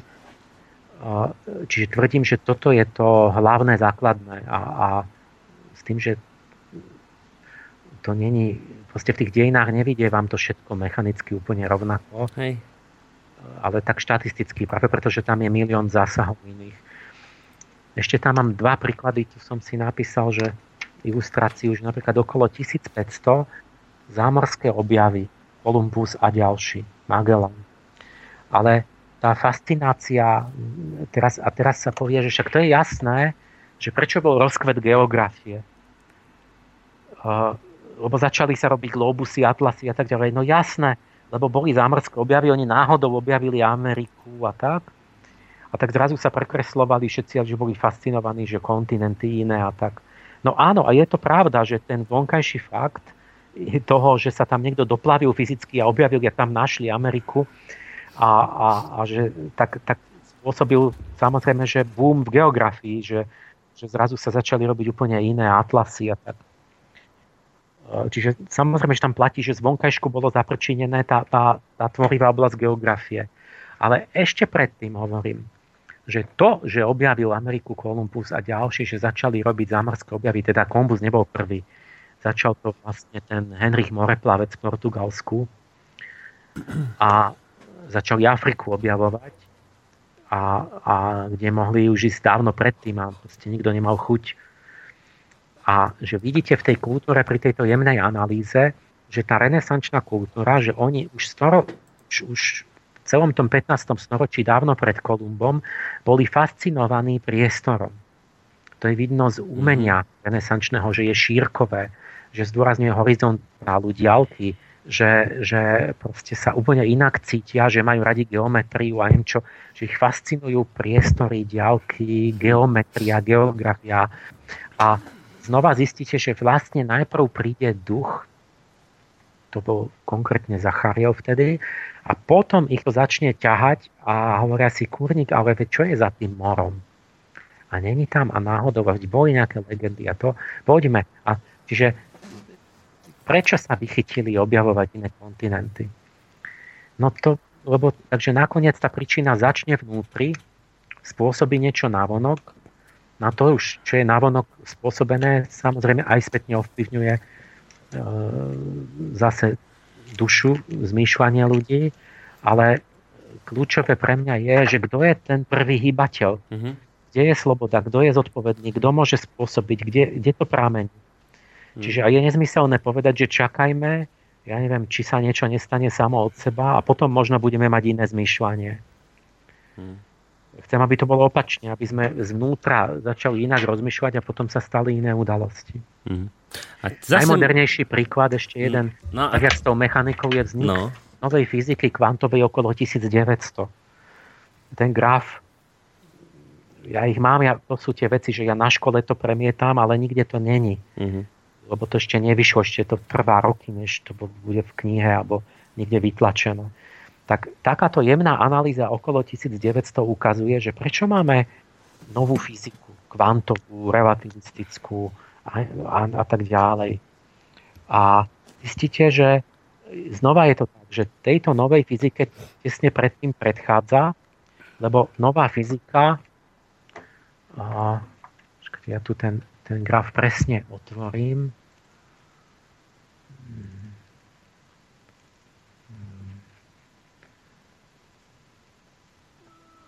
No, kým to budete hľadať, ja aspoň poviem tieto kontaktné údaje. Mail je studiozavináčslobodnyvysielac.sk telefónne číslo, zatiaľ ešte volať nemusíte, ale zapísať si môžete 048 381 01 01. Našli ste? Áno. No. Že abstraktné umenie je moderná fyzika a, a teraz tu, tu vidíte, že je, že je súvislosť je súvislosť medzi, medzi oblastiami tromy, ktoré som tu dal, že medzi kvantová relativistická fyzika, jedna, jedna krivka na grafe, potom abstraktná malba, moderná, mm-hmm. zmenila sa úplne umenie. A potom tu mám, že teozofia a antropozofia. Čiže určité spiritualistické, filozoficko-ezoterické prúdy, ktoré boli. A teraz to je navzájom príčine spojené. Je, je, to vieme preto, lebo tí ľudia sa navzájom jednoducho ovplyvňovali, že, že ja neviem, uh, ten Pauli uh, je Nobelová cena za fyziku, objavil spin a tak ďalej, ale on sedel s Jungom, čiže príslušníkom uh, proste toho ezoterickej psychológie, alchymistom a tak ďalej, ktorý s ním špeku- a, a tým sa inšpiroval. A, mm-hmm. Alebo zoberete, ja neviem, máte borová fyzika, tak tá borová fyzika je vlastne to isté, čo má Picasso na, ako, ako priekopník abstrakcie na svojich malbách. Proste hm. Picasso zobrazuje kvantové pomery fyzikálne na svojich malbách. Čiže platia, už neplatia tie, tá fyzika na Picassových obrazoch tá Newtonovská, ale tá, tá kvantová. Aj, nebudem to teraz vysvetľovať, že proste um, je to proste presná analogia a ten, ten Picasso hovorí, že ja malujem vlastne iný, ako keby proste tam napríklad sa vám môžu byť môže, môžu byť, e, môže byť Heisenbergov princíp neurčitosti, že, že jeden predmet môže byť naraz na dvoch miestach a dva predmety môžu byť na rovnakom mieste. Čiže napríklad stôl sa môže, môže vaša ruka sa môže ísť krížom cez stôl drevený. Na rovnakom mieste dve rôzne veci. Alebo môžu byť, môžete mať jeden predmet, že, že sú na dvoch miestach, že, že kus huslí je na na, na druhom rohu obrazuje druhá polka tých huslí, alebo, alebo čo. Všetky tieto princípy, zoberete kvantovú fyziku, tak, tak Picasso to tam má. Mm-hmm. Že je to, iný, je to iné chápanie, ale je to umelecké. Je to, je to iná. A, alebo ja neviem, že tí, a tí umelci zase majú väzby s tými filozofmi, že povedzme, čo som, že á, Jackson Pollock, priekopník, proste ten, čo maloval tie totálne len, len vylieval na platno farbičky z konvic mm. a sú to iba také poliaté machule. Tak, tak, tak Picasso mal za majstra Krishnamurtiho, či ten, nie Picasso, ten Pollock, Jackson Pollock. Alebo prvý zakladateľ vlastne abstraktnej malby Kandinsky, no chodil, odkiaľ, čo myslíte, odkiaľ on to mal? No chodil na Steinerové prednášky o aure, hm. v formách hm. a potom začal toto malovať. Čiže tam máte skutočnú osobnú príčinnú vlastne súvislosť, kde tí, kde tí inak inšpirovaní duchovní vodcovia, ktorí to povedali, zrazu hovorili, že, že odkiaľ to oni mali. No, to, Michal sa stal duch času, oni začali tvrdiť, že majú kontakt s nejakými majstrami, s rozitruciánmi alebo ste s nejakým niečím neviditeľným ešte v duchovnom svete. Tak títo inšpirovali tých umelcov, okrem toho, že to aj sami môže cítili toho ducha času, ale, ale priamo ľudský, že ten, tí, tí umelci začali akoby sa prevzali ten iný pohľad duchovnejší na svet, robili iné umenie mm-hmm. a tí umelci mali spojenie aj tí filozofi s tými fyzikmi a a, a tí fyzici začali inak rozmýšľať o prírode a teda mm. objavili úplne inú stránku fyziky. Áno, a to sa už potom a, tým uzavrelo, že sa to prejavilo teda vo fyzike. To všetko. A toto vidno čo sa... na tom grafe aj tak, mm. že keď ich všetkých dáte do jedného, ten kolokačný graf, mm. a teraz urobíte to štatisticky ako taký oblak, taký, jak tie Gaussové vlny, čo máte, že kde to vrcholí tak zistíte, že tí ľudia ako Blavatsky, Steiner, Krishnamurti, Blavacká, títo, že to vrcholí okolo 1900. Začína to koncom 19. storočia a vrcholí teozofická spoločnosť a takéto rôzne a plno takých spoločností, ktoré mali určité ciele proste zduchovniť, spiritualizovať názory a tak to vrcholí okolo 1900, to má takú prestíž, že veľmi seriózni ľudia sú aj v teozofickej spoločnosti ako mainstream a tak. A, ale tí umelci, ten, ten, ten vrchol všetkých tých, tých kubistov a expresionistov a tých, tých moderných, tých avantgárd je okolo 1920. Čiže, čiže zase je tam tá 20 o 20 rokov potom to vrcholí ten duchovný impuls v citení, v umení a tí, tí fyzici, vedci, ako fakticky tak, ja, ja som ich proste len tam zaniesol na tú časovú os, mm-hmm. že keď je Heisenberg, Bohr, Einstein, Planck. A znamená, že, že Einstein je 1905 a Planck 1900 a Bohr neskôr proste, ale ten, ten, ten priemer vám to dá tú celú tú vlnu, že to vrcholí okolo 1940. Hm. Tá, tá inovácia, ten odklon tej klasickej fyziky. Tie najväčšie mená. Čiže po 20 rokoch najprv duchovný impuls 1900, premenený na umenie 1920, premenený na vedu 1940. Hm. No, máme tu mail od Zuzany, ktorá sa práve na kauzalitu pýta, že teda, ak to dobre počúva, tak najskôr prichádza, prichádzajú duchovní, potom prichádzajú umelci, potom vedci, respektíve filozofovia a nakoniec, uh, nakoniec prichádzajú fyzici nejakí. A teraz sa pýta, že no, tak ak to vidím správne, tak my teraz momentálne v umení zažívame nejakú dekadencia, dekadenciu, úpadok, tak by ma zaujímalo, že aký vlastne duchovný smer predchádzal tomu, čo dnes inšpiruje e, maliarov, alebo teda umelcov, akí po nich prídu alebo prišli filozofii, respektíve veci a do akých, do akých objavov sa to všetko pretransformuje. Či si trúfnete na takúto analýzu nejakú? Oh, neviem, asi, asi nebudem schopný celkom uspokojiť to, lebo ona sa pýta na súčasnosť. Mm-hmm. A teraz tá súčasnosť sa ťažko hodnotí, e, lebo v tej histórii už máte výsledky, tam to hodnotíte s odstupom. Takých 100 rokov je dobrý. Že po 100 rokoch už vieme, že kto bol naozaj významný, vieme, že kam to viedlo, čo z toho bolo, či to malo zmenilo svet alebo nie. A keď mhm. ste v tej chvíli tam, tak vždy je to tak, že to vlastne vôbec nevidíte. Čiže keď, ja neviem, začne ten ten, ten, ten nejaký rozikrucián nový, že tam začnú o tom rozprávať, tak si myslíte, no to je možno bezvýznamný klub. Mm-hmm. Nepochopíte to, že to je nový impuls, že sa naozaj mení doba.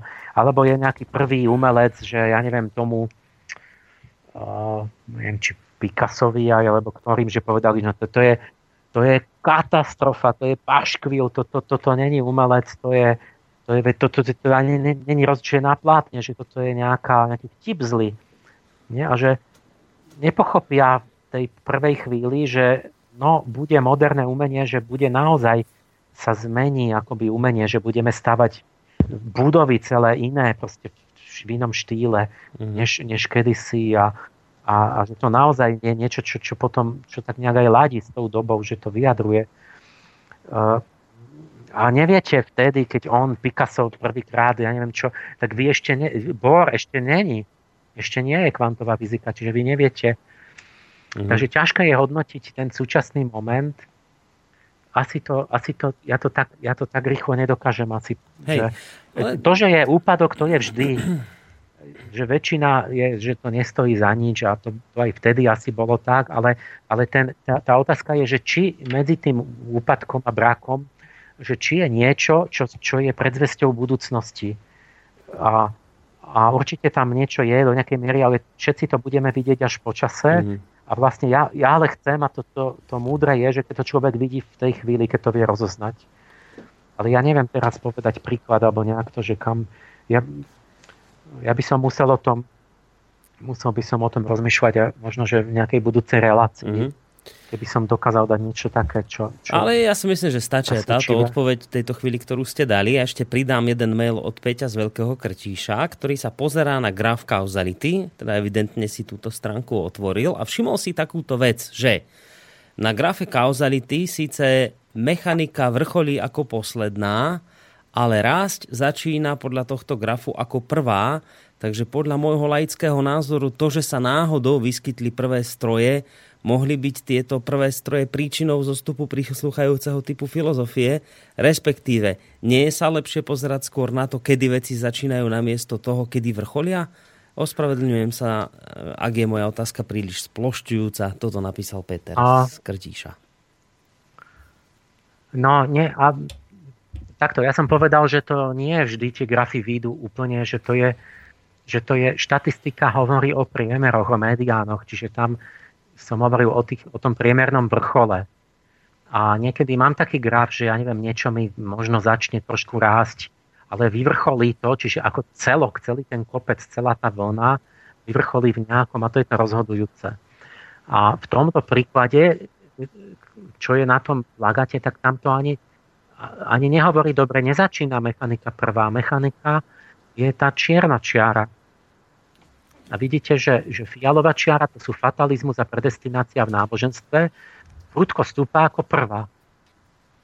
A vrcholí už, už či, ale on má, viete, on má na mysli, že tá čierna krivka sa začínala prvá dvíhať Nezačína hore. Ešte. prvá. Ona... Sice tak pomaličky, ale že akože by prvá začala rásť a potom... To, to čo tam fi... vidíte... No, to je 1400 a tak to okolo. Ne, nemôžete brať vážne, lebo, lebo ten vrchol, tam, tam tá y os tam není, lebo to je jedno, čo je, to sú relatívne koeficienty, to je koeficient tvorivosti. A to je, to je jedno, že aká tam je jednotka, to sú proste nejaké um, čísla.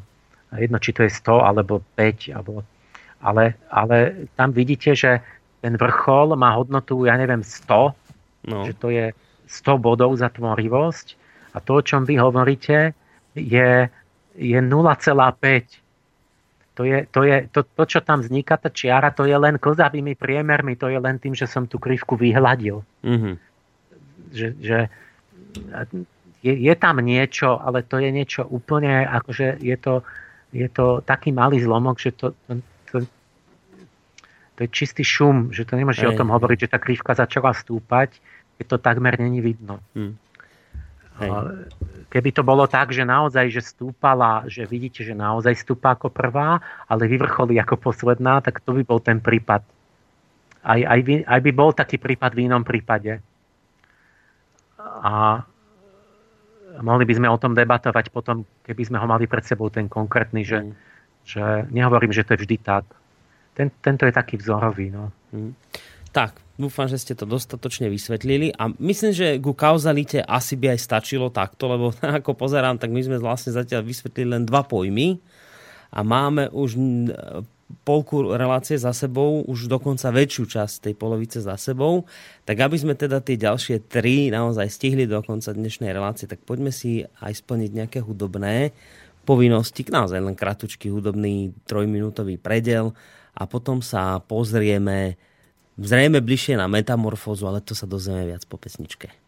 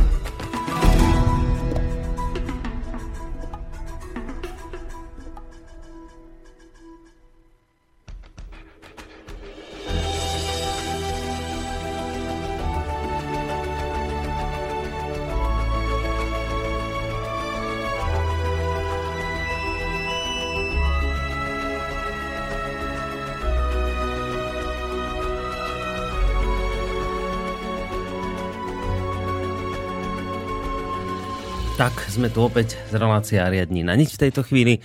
Bavíme sa o a v podstate angelológii dejín a o tom, že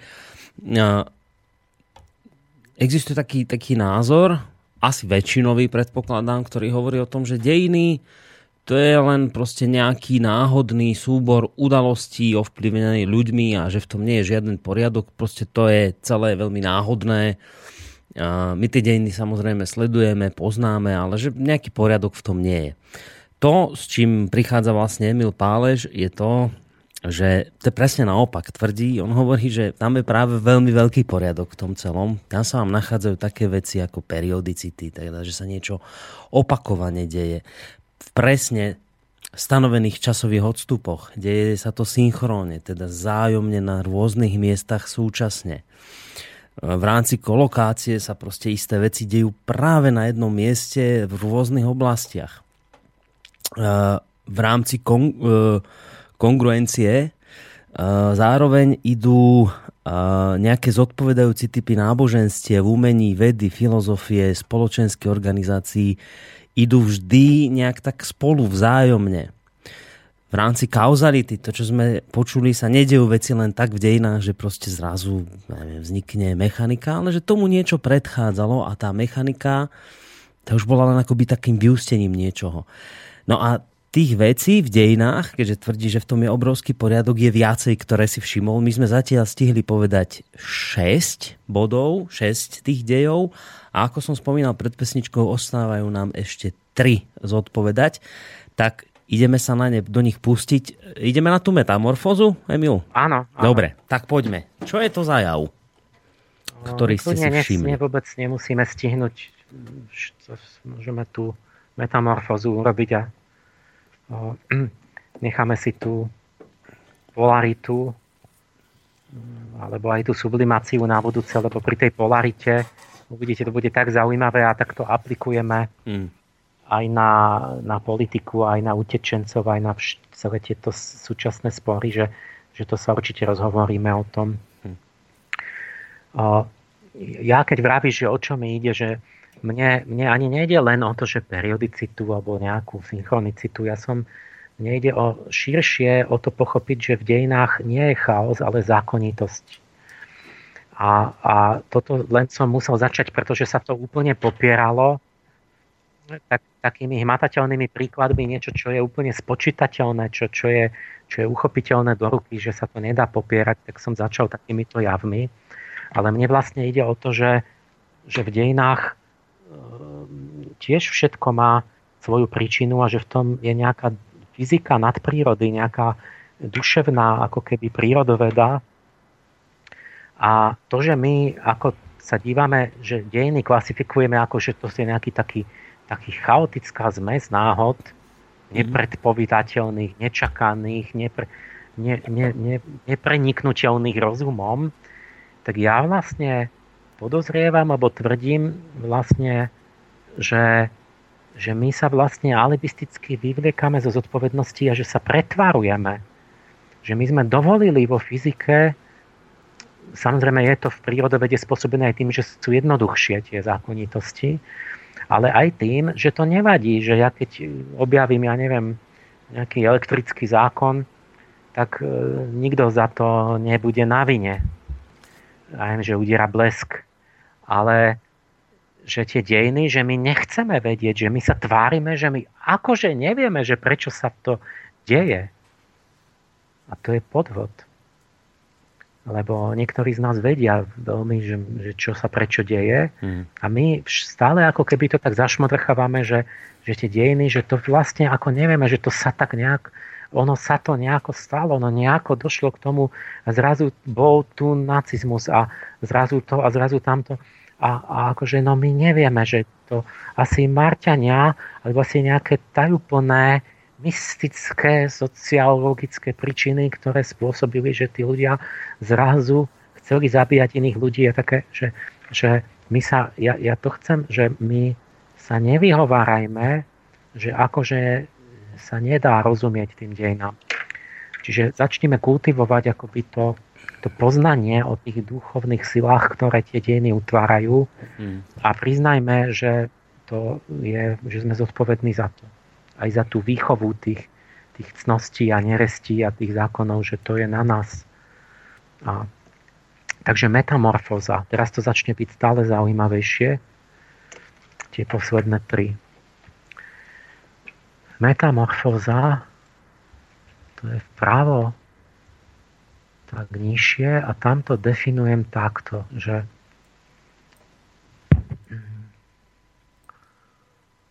Metamorfóza znamená, že jedna a tá istá duševná schopnosť prechádza vývojom.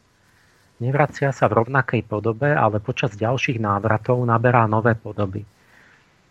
A čiže to je to, čo sa ma často pýtajú, že či keď je to cyklus, teda v rámci tej periodicity, že sa niečo vracia každých 500 rokov alebo v nejakom inom cykle. A či sa teda vracia to naozaj, že stále to isté. Tak áno, je to to isté, v podstate je to to isté, že v podstate nejaká, eh, je tam niečo spoločné.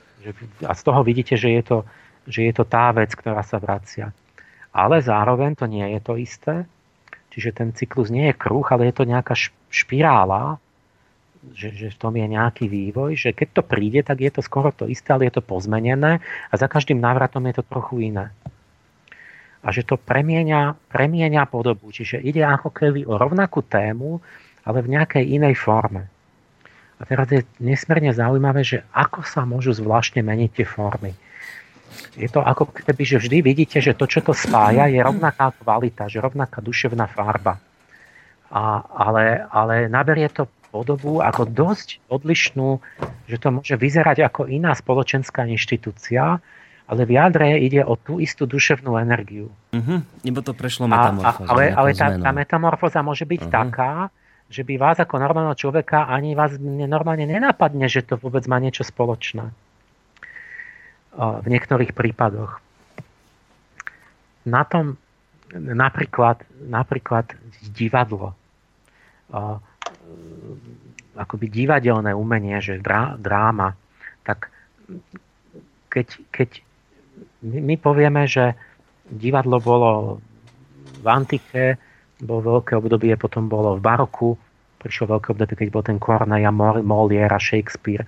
A keď idete dozadu, v tých dejinách divadla, tak prídete po bod, kedy uh, sa zdá, že nemôžete ísť ďalej dozadu, lebo že vtedy divadlo vzniklo. Uh-huh. Uh, konkrétne za Aeschyla, to je v starom Grécku, ako by sa zrodilo antické divadlo. Si 500 pred Kristom v saturnskom období a potom Shakespeare tiež je v tom istom období a tak o, o len o 2000 rokov neskôr. A teraz viete, to je, divadlo vzniklo v antike tam a v tom období. Predtým nebolo divadlo. A, ale keď No a to stačí v bežnej histórii. V škole naučíte, divadlo vzniklo, tam vtedy je divadlo. Teraz ale pre, pre našu duchovnú vedu to nestačí, pretože my máme také pravidlo, e, ktoré je niečo ako zákon zachovania duševnej energie. Tak jak keď Onosov, čo objavili, že, nie, nie, že v hmote a v energii neexistuje, že by, že by niečo vzniklo a že predtým to nebolo. Keď, mm. keď, keď niečo je, tak to znamená, že to predtým muselo tiež niekde byť, že to malo len inú, inú formu a sa to premenilo e, do inej podoby. Že nepoviete nikdy, že vám zmizne energia, len sa zmení z tepelnej na svetelnú a na mechanickú. A, tak. a takto niečo ako v tej angelológii, že to, čo tam ukazujem, je zákon zachovania duševných energií. Čiže sa môžem pýtať, že dobre, divadlo nebolo však ako návonok fyzicky, ale my sa dívame na tú neviditeľnú, na tú štruktúru síl za, za vonkajšími inštitúciami. Čiže divadlo je poháňané určitými duševnými silami, ktoré sa v ňom stelesňujú. A tie duševné sily boli kde predtým, než divadlo existovalo? Niekde byť museli, nemali neexistovať, lebo tie sklony, tie túžby, tie schopnosti, tie, tie, tá, tá duševná ria niekde bola. Kde bola, keď teda nebola v divadle? No a zistíte, že to bolo tak, že to antické divadlo, samozrejme, že, čiže my sa vždy pýtame, že keď tá vec ešte neexistovala, tak kde bola? Mm-hmm. a, no a antické divadlo bolo v mysterijných drámach. čiže aj to, to Aeschylovo divadlo sa rodí tak, že to, bol, to, bolo, to, boli, to bola procesia boha Dionýza.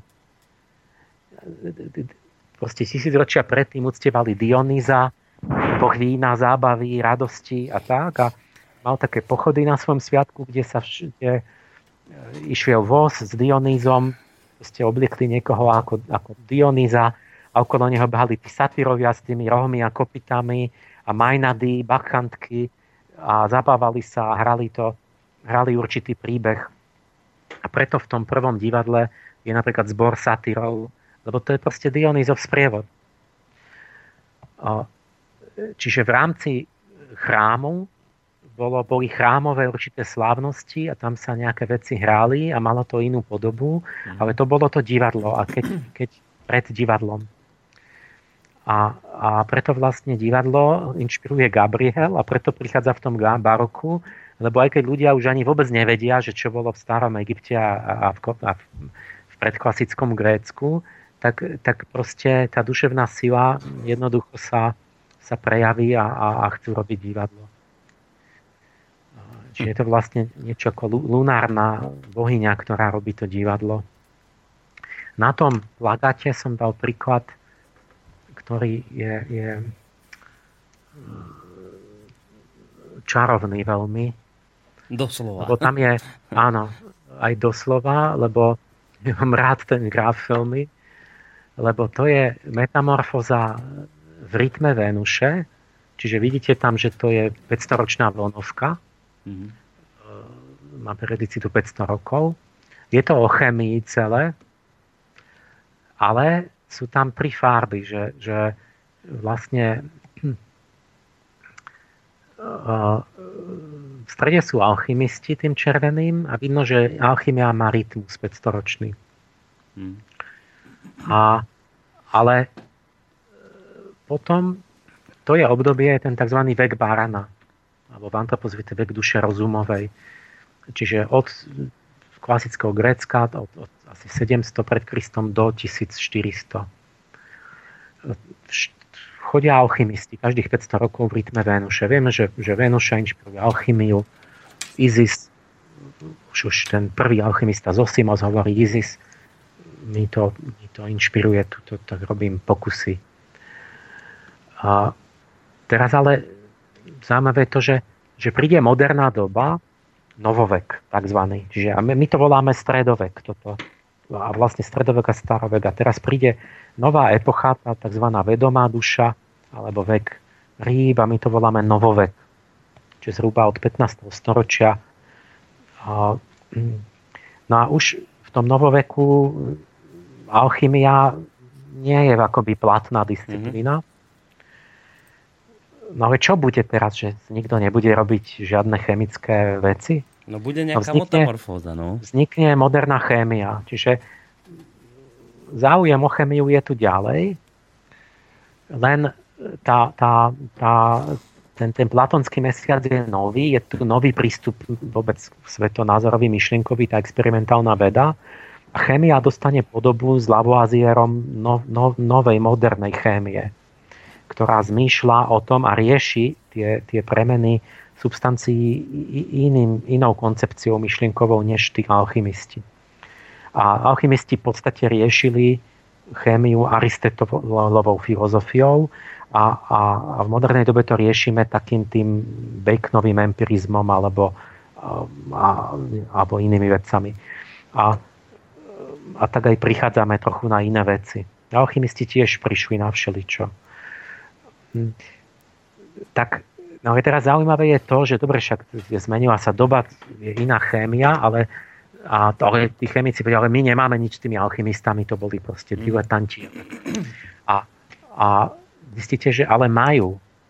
A majú s nimi spoločnú čudnú vec, že zrazu ten Lavoisier alebo Kekule majú inšpirácie vnúknutia Kekule v sne, že vidí Urobora starých symbol alchymie a prezradí mu kľúč k organickej chémie, štruktúru benzínového jadra. A, a zistíš, čo má spoločné, že majú spoločné to, že prichádzajú ďalej v tom rytme. Že oni, oni pokračujú v rytme alchymistov, že, že otec chémie, Lavoisier a všetci ďalší ten vrchol majú. Okolo 1800 sa zrodí moderná chémia, vždy všetci tí alchymisti prídu vo veku Venuše a potom zrazu príde Venuša už novoveku a zrodí sa chémia moderná. Mm. Čiže prečo oni to robia v tom rytme? Prečo, prečo tá duševná sila záujmu o chémiu, že zrazu začnú sa tomu venovať a sú tvoriví a objavia plno veci. V tom, v tom venušanskom období sa objavili skoro všetky prvky chemické. Myslím, polka periodickej tabulky. Hm. V tých 72 rokoch tam je v knihe je graf presne, že kedy sa objavili ktoré prvky. A no prečo, čo je? No tam je nejaká duševná príčina, že prečo zrazu oni venujú pozornosť chémii. A teraz, čiže alchymisti sa smerom do novej doby menia na chemikov moderných. Mm-hmm. A keď je dozadu, pred, že alchymia vzniká zhruba v tom čase divadla aj, a ide to dozadu ešte, že čo bolo predtým, než vznikla alchymia. Keď nebola alchymia, tak bolo čo? No zistíte, že to sú čarodejnice že dozadu smerom do staroveku, do tej bajnej doby, že tam máte tie mytické čarodejnice Kirke, Medea, Morgana Le Fay, tá už stále ešte čarodejnica už v tej dobe tých alchymistov. Čiže sa tak postupne prelína, že čarodejníci postupne odchádzajú, prichádzajú alchymisti, alchymisti postupne vypratajú mhm. tú scénu pre moderných chemikov, ale sa to aj prekrýva, mm-hmm. akože navzájom časovo. A Čiže tá Morgana Le Fay, tá z tých artušovských, tak ona je plus minus v tom venušanskom období, čo Zosimos, čiže otec alchymie západnej. A, ale smerom dozadu máte tam samé čarodejnice, čiže Kirke a Medea, tie najznámejšie grecké čarodejnice, tak oni žili v 13. storočí pred Kristom. Pred trojskou vojnou v čase uh, uh, takto, že tá, tá Kirke žila, nie Medea, žila v čase Argonautov, lebo to bola Jasonová milenka v Kolchide, niekde v dnešnom Gruzínsku alebo kde. A to je niekedy okolo, no niekedy v 13. storočí, možno v polke, kedy ten, tí Argonauti tam išli. A Kirke je Medejná dcéra. Dcéra alebo vnúčka, tuším dcéra a tu, s tou sa stretol Odysseus, ktorý, e, ktorý utekal po Trojskej vojne domov. Mm-hmm. A Trojská vojna vieme, že to je že to je na začiatku 12. storočia, možno 1190, plus minus 30 rokov. Vtedy uteká Odysseus tú, tú svoju cestu. Čiže to bola nejaká jej dcera alebo vnúčka, ale Proste je to v 13. storočí pred Kristom a znova zistíme, že to je v tom rytme, vidíte na grafe, že, že to zapadá do tých vlnoviek, že zase je to venušanské obdobie. A e, nie je to len mýtus, že, že to sú, že média je mýtická. A to je, to je skutočne tak. Pekné je, že my máme historicky najstaršia chemička, o ktorej máme historicky či písomný záznam, máme návod, chemické návody, e, je od nej, je taputi velatikalim. To je tam v Levante, mezopotamská proste e, žena, proste nejak akoby um, chemička, ktorá sa zaoberá voňavkami, hmm. kvetmi, balzámami, má tam prvý návod na destiláciu vlastne tých voľných esencií, tých olejov z kvetín a tak ďalej. Čiže chemička proste. Lenže keby ste tam prišli, tak by vám povedali, že je čarodejnica. Lebo čo myslíte, čo toto bolo, to tie čarodejky? A zaujímavé, že sú ženy také typické, že čo oni myslíte, čo robili? Čo myslíte, keď čarodejník čarodejnice ešte v stredoveku lietali na metlách, tak čo to bolo? No, vysvitá, že okrem iného si napreli na metlu lúlkovec zlomocný, tu atropa beladona, tam je ten, ten atropín a takéto alkaloidy. No a na tom, keď si to dali pod pazuchu alebo medzi stehna, kde je tenká koža, tak to prestupovalo do krvi a oni mali vlastne zážitok, že sa odtelujú Tak preto strigy na metle? a preto ich prichytili, ak majú metlu medzi nohami a vtedy lietali, alebo, alebo nie, niečo také, že pri tých, proste, pri tých hm. výpovediach inkvizitor sa pýta, a čo ste s tou metlou medzi nohami robili? Mm-hmm.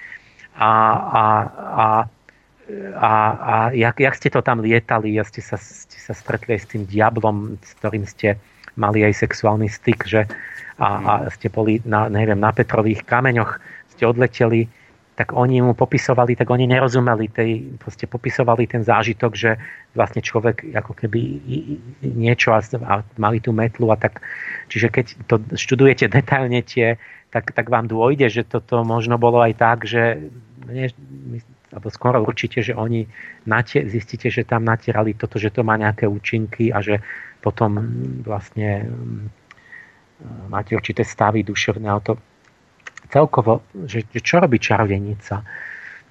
No, mieša elixíry života, jedy, aby zničila svojich sokov, liečivé elixíry, rôzne maste na nezraniteľnosť ja neviem čo. Že takéto veci, a že to, sú, že to, to je chémia. Proste oni mali nejaké poznanie o, o bylinách, o substanciách, o látkach, vedeli, že to musia nejako váriť, toto, toto niečo s tým robiť a, a že to má nejaké účinky, ktoré vyzerajú veľmi čarodejne, lebo môže to meniť psychiku ľudí, môže to liečiť, mm-hmm. môže to, môže to, proste to sú samé tieto, čiže mnoho tých zázračných čarodenických vecí by ste zistili, že v tom bola chémia, nápoj lásky a aj takéto hmm. veci. A, a teraz vieme, čo tam je, aký to je vzorec a tak, a, a že, že to je ten návod, prečo fungoval a tak. Čiže čarodenici sú chemičky dávnoveku. A, a to, to znamená, že vidíte jeden graf, kde máte 3500 rokov. A, a čarodejnice dávnoveku sa menia na alchymistov stredoveku a na moderných chemikov novoveku. Čiže a platí, ale zachované je, sú aj tie e, periódy, že teda naozaj čarodejnice prichádzali v tom istom období po istom časovom úseku, ako potom neskôr po metamorfóze chemici, hej, že toto ostáva stále zachované. A, a všetkých ich zjednocuje jeden rytmus a ten rytmus Venuše. Hm. Čiže niečo, duševná nejaká energia, ktorá periodicky akoby prichádza a, a, a, a podmienuje z duševného hľadiska vlastne ten záujem a vývoj chémii. Čiže dokonca e, na Cypre, Cyprus bol e, ostrov Afrodity, tam sa narodila z morskej peny a tak, tak, tak tam v staroveku bola veľká chemická továreň. Tam vidíte priamo, že Afrodita tam v svojom domove e, má, má chemickú fabriku. Lenže keby vy ste tam prišli, tak, by ste, tak, tak to bolo celé chápané úplne inak, v inom kontexte, aby ste zistili, že je tu chemická fabrika, čo to je, jaká, jaká čo je fabrika, čo to znamená chemicky. Ten povedali, no nie, nie, nič také tu nie je, tu je chrám Afrodity, tu sú kňazi a kňažky hm. a tí, tí slúžia tej Afrodite. A preto sa zaoberajú voňavkami a ovplyvňovaním duševných stavov ľudí a takéto. Nie? Čiže a bolo by to celé, malo inú filozofiu, iné chápanie a iné, iné, iné ale, ale vlastne by ste zistili, že, že tam robia schémy. Hm. A vidím, že tam na tom svojom plagátiku, lebo to, keď si to pozrieme celé, tak vy tam, počkajte, si to chcem otvoriť, aby som nepovedal zle, vy tam máte kde si vzadu napísané aj niečo o politikoch. Ešte to by som sa chcel spýtať, že oni si prešli akou metamorfózou politici? Súčasní. Um, ďalšie príklady. Že, no, skúste, toto uh, ma zaujíma. To. Napríklad, jak som bol na ostrove Kos, je Asklepion, tam sa dá ísť. Mm. To bol ten chrám Asklepia a boha liečiteľa.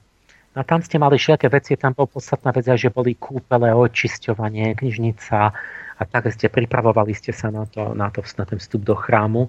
A tak mi vlastne som si uvedomil, že, že tak jak to divadlo, že to sú mysterijné hry chrámové, takže vlastne Asklepiony, tie, tie, že to pokračuje, že to je inštitúcia dnešná kúpele. A vlastne dnešné kúpele, keď si do Piešťana, tak to, že to sú chrámy, merkurského boha Asklepion. to pokračuje priamo. A si tam chodíte liečiť, chodíte si tam odpočinúť, chodíte si tam mm. prechádzať a piť vodu, a neviem, Karlové Vary, Asklepion. Čiže ako keby sa premení ten, ten chrám a, a povieme, že to proste sú kúpele. No. A, ale mnohé veci, keby ste, že celá tá nálada, že to, že aká je tá atmosféra tých kúpelov, to, to, tá, tá, to si meditujte, že, že genius loci, duch kúpeľného miesta. Mm-hmm. Že čo tam, ako máte robiť, ako sa tam máte cítiť, že sú tam rytmické kolonády, čiže či, či, či, či, merkurská architektúra. Prečo sú rytmické kolonády na, na tých a teraz už zistíte, však to by sa nemohlo vyliečiť, keby tam nebol, neboli kolonády. Však to je jedno, či sa prechádza no. medzi také alebo takej steny. Ja dá sa objavať, že to vlastne tam je niečo viac, tam nejaký, nejaký duch, ktorý tam bol už v tých chrámoch. Hm. Alebo metamorfoza e, marsická, že e,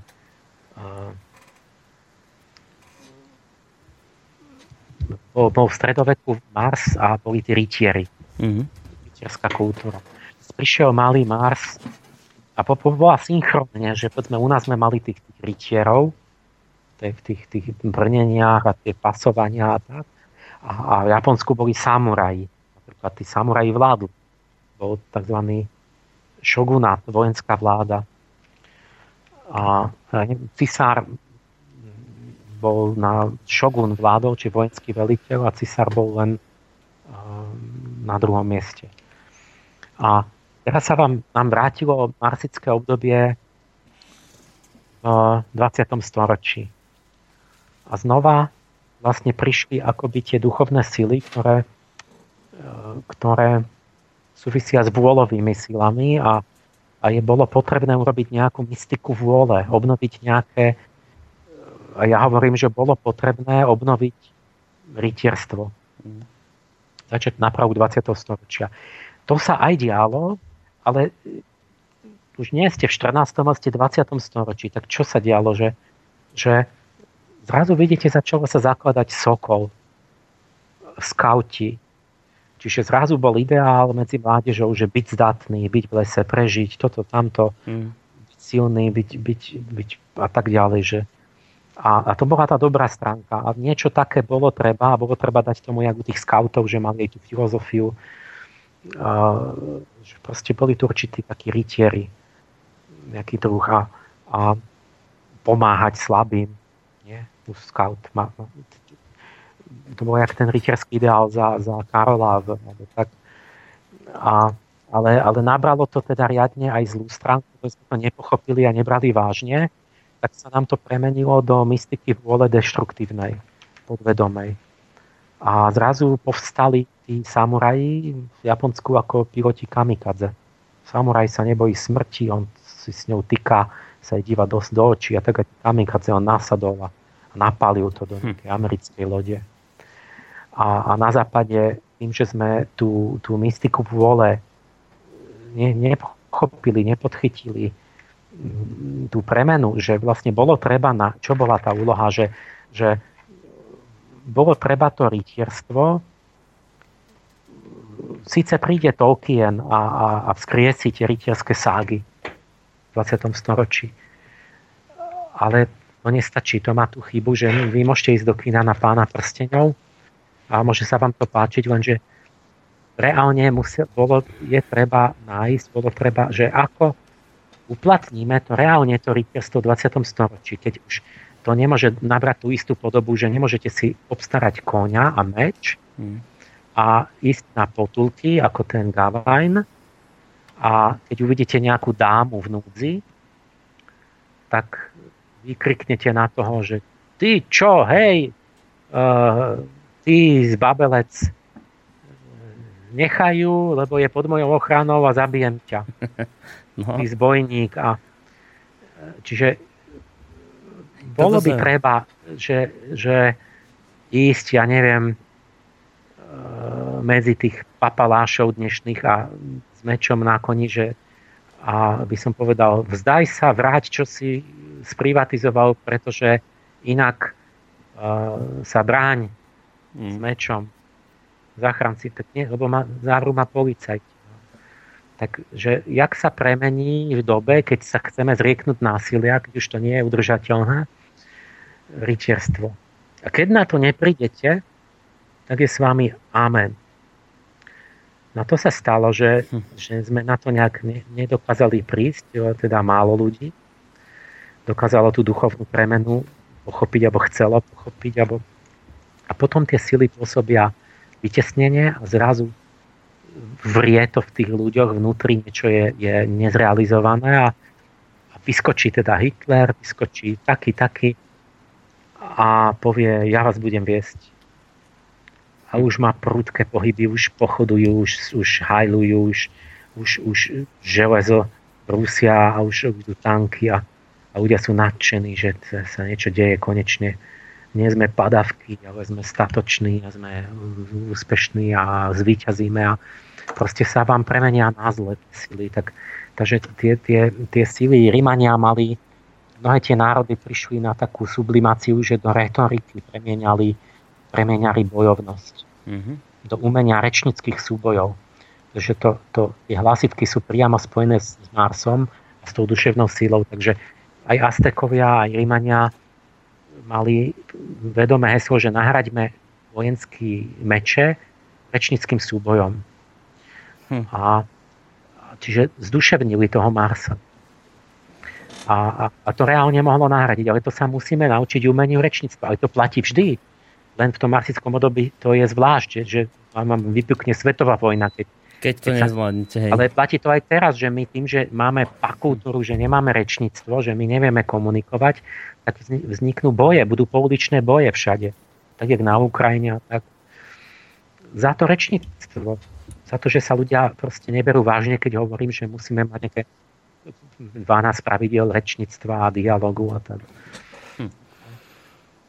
Iný príklad, to čo ty si chcel, je tam na plagáte, že No, politici, lavica, pravica. Hlavná, hlavná akoby kľúčová vec a výsledok tej mojej práce, že, že veci nezanikajú, len, len idú, e, sa premieňajú a, a že tí bohovia starí, a, ktorí boli kedysi anieli u Židov a bohovia u pohanov, tak mali svoj rytmus a oni nezmizli, ale oni len akoby sa za takým závojom, že menia podobu, mm-hmm lebo keď pozrete rytmus Michaela a Gabriela, napríklad to bolo kedysi, že sa zjavovali tým židovským patriarchom a zjavovali sa tým gréckým hrdinom a neviem čo, tak potom sa akože už nejak tak pomenej začnú zjavovať tí bohovia a zrazu namiesto nich prídu svetci a filozofii určitého typu.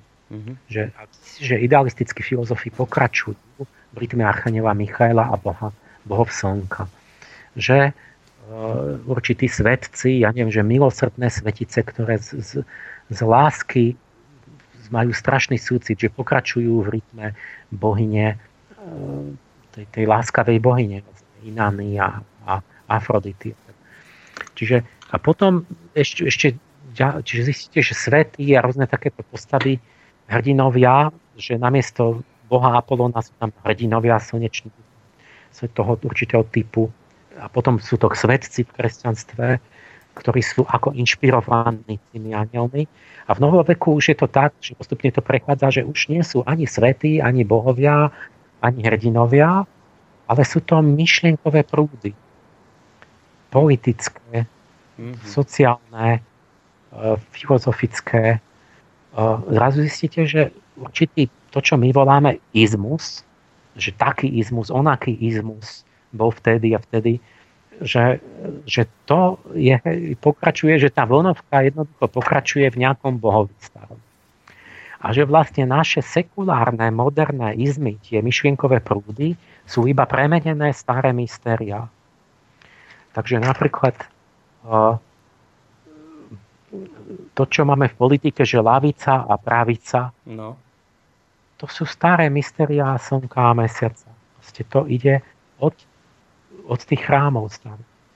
A, a len to premení podobu, my hovoríme, čo nie, to nie sú nejakí bohovia. To je proste lavicová a pravicová, taký, taký, taký uhol pohľadu. A keby ste išli sa pýtali, že, že staroveku na to, že čo to, že čo to je, tak by nevedeli, že čo je, čo je lavica, pravica, by, by povedali, no to sú, to sú tí, čo sú z chrámu slnka. Oni takto rozprávajú, keby ste im vyprávali ten obsah. Hm. A, alebo že materializmus a idealizmus sa striedajú. A, to, o čom teraz hovorím? No, no, ja aj tak, lebo to už o tej, som do tej polarity zabávam no, teraz. No. To je trošku za to prelína navzájom, ale v tej metamorfoze len to som chcel, len to, že ten aspekt tej premeny, že niečo, čo malo inú podobu, mm. pokračuje, zmení to podobu, ale vy vidíte, že v tom rytme, že to je to, že to pokračuje v rovnakom rytme, lebo je tam nejaká zlatá niť, nejaká spoločná duševná sila. Mm-hmm. Tak napríklad liberáli a konzervatívci v modernej politike. Konzervativizmus to je staré mysteria Saturna a liberáli to je Merkur, Venuša, Slnko. To, to, to, ten liberalizmus a konzervativizmus vám ide ako taká príliva odliv periodicky v rytme zhruba týchto bohov, že keď, keď zhruba v tom venušanskom období a oproti Venuši je Saturn, tak to už hovorím už súčasne o tej polarite, tak vlastne zistíte, že to je premenené. Ja neviem, e- Eliáš, v Biblii Eliáš, keď sa prel z Jezabel, s kráľovnou, tak Eliáš bol konzervatívec a Jezabel bola liberálka, libertínka. A, a, a tá Jezabel bola Feničanka, kde uctievali tých bohov plodnosti a Venušu Merkura tak a, a, a Eliáš bol, um, bol skalný stupenec Jahveho proste a, a Ela, proste tých židovského boha, čo bol, v podstate Židia ustievali Saturna. Hm. Takže oni hovorili, že slúžia opačným bohom, ale podstata sporu, dnes by sme podali, že to bol spor medzi liberálmi a konzervatívcami. Dôraz na, na tie hodnot. A to pokračuje mm keď si takto pozriete, zistíte, že tu pokračujú bohovia nezomreli. Ne, nepôsobia ani menšou silou. Len akoby zapadli do podvedomia, za, zmenila sa, a to je tá metamorfóza, že vlastne mení sa ľudské vedomie a preto to naberá inú podobu, že v ére duše pocitovej ľudia vnímali tých bohov um, prostredníctvom imaginácie a určitého druhu jasnovidnosti, že on cez deň ako keby mal určitú časť vedomia také denné snenie, v ktorom sa mu zjavovali tí bohovia. Mm. Čiže vo veľmi starých dobách, keď povedali, že zjavil sa mi a zrazu tam stála Aténa a hovorí Odiseovi, nechoď tak, choď tam, tak to bolo tak, že toto je moja a Janesová hypotéza, ale žiadna iná lepšia hypotéza na Zemi neexistuje je, ako tá naša. Krom tej našej je žiadna o tom, že prečo teda sa všetci rozprávajú na celej Zemi po tisíce rokov, že, že sa im zjavujú tí bohovia. No, to je jednoducho tak, že sa im proste zjavovali tí bohovia. Že to proste opísal tak, jak to videl, tak, jak to počul. Tá, tá forma vedomia ešte v tej duši pocitovej bola taká, že takto mali, dnes by ste povedali, že vidiny. Mm-hmm ale a proste bol to druh vnímania, ktorý neviem, či som to tu, už som to tu rozprával. Áno, toto sme už raz riešili, no, áno, určite, to, to si pamätám. To zbytočne teraz, že, že no, tak nie, tej to podobe, na, na no, že takto to navzájom súvisí všetko, že, že to, čo voláme tú pocitovú dušu, to je ten ešte do toho, ešte do Homéra, do ten predhomerský vek, mýtický, tak, takže takto to prežívali a vnímali, že, že, že ako také zjavenie. A potom sa to zmenilo na určitú takú viac tej rozumovej duši na myšlienkové koncepcie. Hmm. A v tej vedomej to je skôr niečo ako také praktické vôľové prúdy, že niečo sa nejak robí a voláme, že to nejaký izmus alebo čo. Hmm.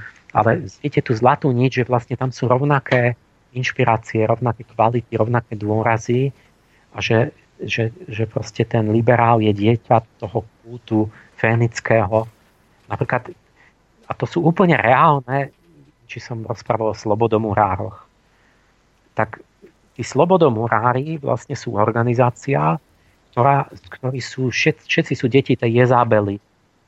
lebo oni hovoria, že prvý slobodomorár bol Hiram Abi Feničan, ktorý stával chrámy a tak ďalej tam v tej Fenicii a, a uctievali tých fenických bohov a tak, lebo to je celé, že oni dodnes v tej politike, či keď máte demokratickú stranu v Amerike, tak ona dodnes hovorí, že šancu nadaným, že dôležité sú schopnosti, že treba dať slobodu a, a tak ďalej. Ale tí konzervatívci dodnes sú dediči toho, toho Eliáša, kde povedia, dôležitá je tradícia, dôležitá je poslušnosť, dôležité je nemeniť zvyky, a dôležité je rešpekt autorite a, a sila a takéto veci. Čiže nie, nie, nie vymýšľať a, a, a, tak, a novoty. To sa ťahá obsahovo vlastne celý ten čas ďalej a ďalej. Hm. A trošku vás preruším, myslím, že máme niekoho na telefónnej linke, kto sa asi chce spýtať niečo k tejto téme. Uvidíme. Dobrý večer, počujeme sa? Zdravím, to je David. Dobrý večer, nech sa páči. Ja by som mal taký dotaz možno aj k téme, tak by som začal tým, že um, otázka na tie knihy angelológie, že či ten tretí diel vlastne bude obsahovať všetko, čo je v tom prvom a v druhom dieli, alebo Ne, ne, nepočujete, Emil? Ja, ja nepočujem vôbec, lebo jak sme sa druhýkrát napojili, mne to tak bzúči. Aha. A už sme to raz mali. Aha, no dobre, tak, tak, tak budem sa pýtať za poslucháča. Pýtal sa, že či v tej tretej časti knihy Angelológie budú aj informácie, tie, ktoré boli v jednotke a v dvojke, či tam budú aj nejaké také... Dobre sa pýtam, toto ste chceli vedieť? Áno, áno. No, že či tam budú aj informácie z jednotky a dvojky angelológie v tej tretej nie, časti. Nie, to je, to je proste tretí diel, je tretí diel. Hej, čiže nie? Je tam to, čo nebolo v prvom a druhom dieli. Uh-huh. No, dobré, a teraz Aha, tá otázka Keď druhá. chcem mať komplexne, tak si kúpim všetky tri. Tak, áno, áno, keď chcete mať komplexne, tak všetky tri treba zohnať. No. Potom by som mal aj také pripomienky, lebo ja som sa o vašej relácii dozvedel len pred letom. Uh-huh. No a za celé leto som chytil, že som popočúval všetky diely a teraz počúvam druhýkrát naživo už, takže sa teším z toho, že môžem byť aj ja do vysielaní. No a pripomienky by boli také, neviem teda, či som či tam chýba nejaká časť, alebo ja som ju nenašiel, lebo práve pred rokom sa rozoberalo tých 13 pravidel rozhovoru, tých 13 palešových pravidel, mm-hmm. hej, dajme tomu. Mm-hmm. No a tak to skončilo, že zavolal tam vtedy pri tej osmičke uh, nejaký števo nemenovaný. No. no a potom sa, ste sa začali s tým tam na, naťahovať tento tamto a deviatka, desiatka, jedenáctka, dvanáctka, ja som vôbec tie pravidla nepočul a neviem, či to vôbec bolo dokončené, alebo to vôbec sa zabudlo na to, alebo nechápem. Nie ešte relácie teraz nájsť, alebo kde je problém, nerozumiem. No, že či, či či to bola taká relácia, či sa dobrali tie posledné štyri pravidla, alebo či ja som to len nenašiel proste medzi tom tak, archíve. Uh, ten archív je kompletný, čiže pokiaľ to tam nie je, tak to sme nerobili, ale ja si už teraz fakt nepamätám veci spred roka presne, že čo tam všetko bolo, takže neviem, neviem. Ja mám pocit, že sme tú tému uzavreli.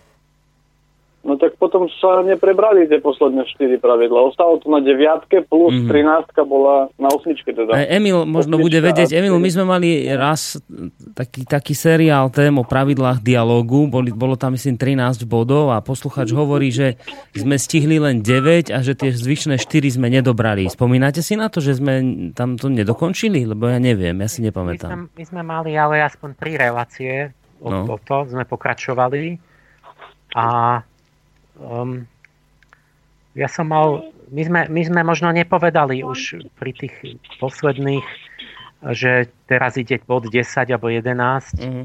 ale sme možno o nich asi hovorili, mm-hmm. ale nehovorili sme úplne o všetkom, lebo ja som mal plno poznámok a to išlo tak dostratená, že ja som mal ja nejakých 12 som si tam očísloval, ale tam to išlo dostratená, že tam by bolo všeličo ešte sa dalo mm. povedať Takže tak nejak sme, možno sme niečo povedali, len sme neočíslovali Hej. a iné veci sme nepovedali. No. No. no, mne sa zdá, že sa to nedobralo, lebo ste sa začali na, do, doťahovať s tým Štefanom a tak to skončilo potom. Dobre, a máš aj nejakú otázku k tejto téme, čo teraz rozoberáme, či ani nie? No, ešte by som mal otázku ohľadom no. ohľadom tých kovov, čo sa priradzujú k tým archanielom. Že prečo vlastne tri tie kovy sú telu ne, teda jedovaté a ostatné sú vlastne prospešné. Že či ne, to nie je len preto, či dobre uvažujem, že proste iné kovy nepoznali, tak priradili k tomu Orifielovi olovo, aj keď by ho mali priradiť, dajme tomu k tomu Leviatanovi, čo je vlastne démon. Že či teraz z týchto kovov, alebo tých prvkov, čo poznáme, že či by nebolo vhodnejšie priradiť iné kovy práve k tým archanielom, napríklad Orifielovi, keďže to je s kostiami a také veci, tak dajme tomu vápnik, čo je telu prospešný.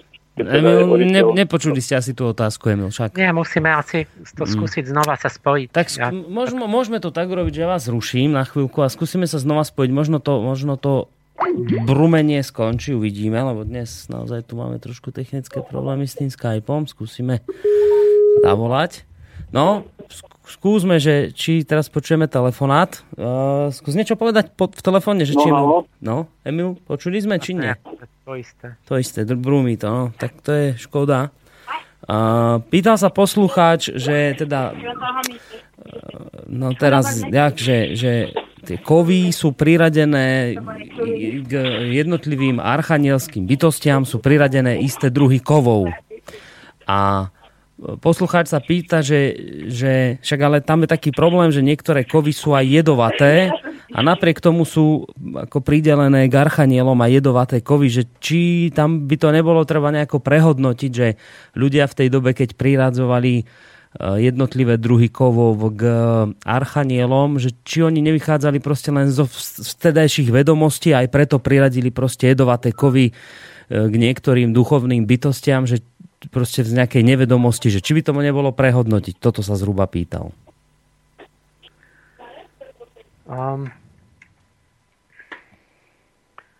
o tých kovoch, či som tu hovoril, v Plzni som to prednášal na univerzite, tak zvlášť.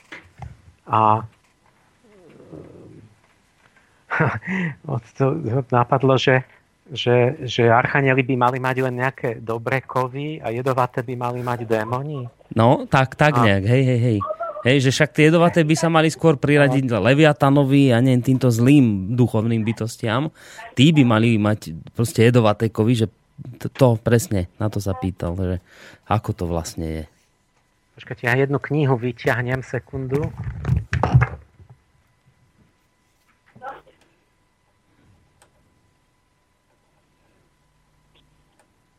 No, toto je vlastne ten problém, ktorý sa nám už udial aj v predošlej relácii, že neviem z akého dôvodu, ale Emil nepočuje otázky poslucháčov v telefóne, čo nerozumiem tomu, lebo deje sa to len v jeho prípade, čo je zvláštne. Neviem, poslucháča tam ešte máme na linke?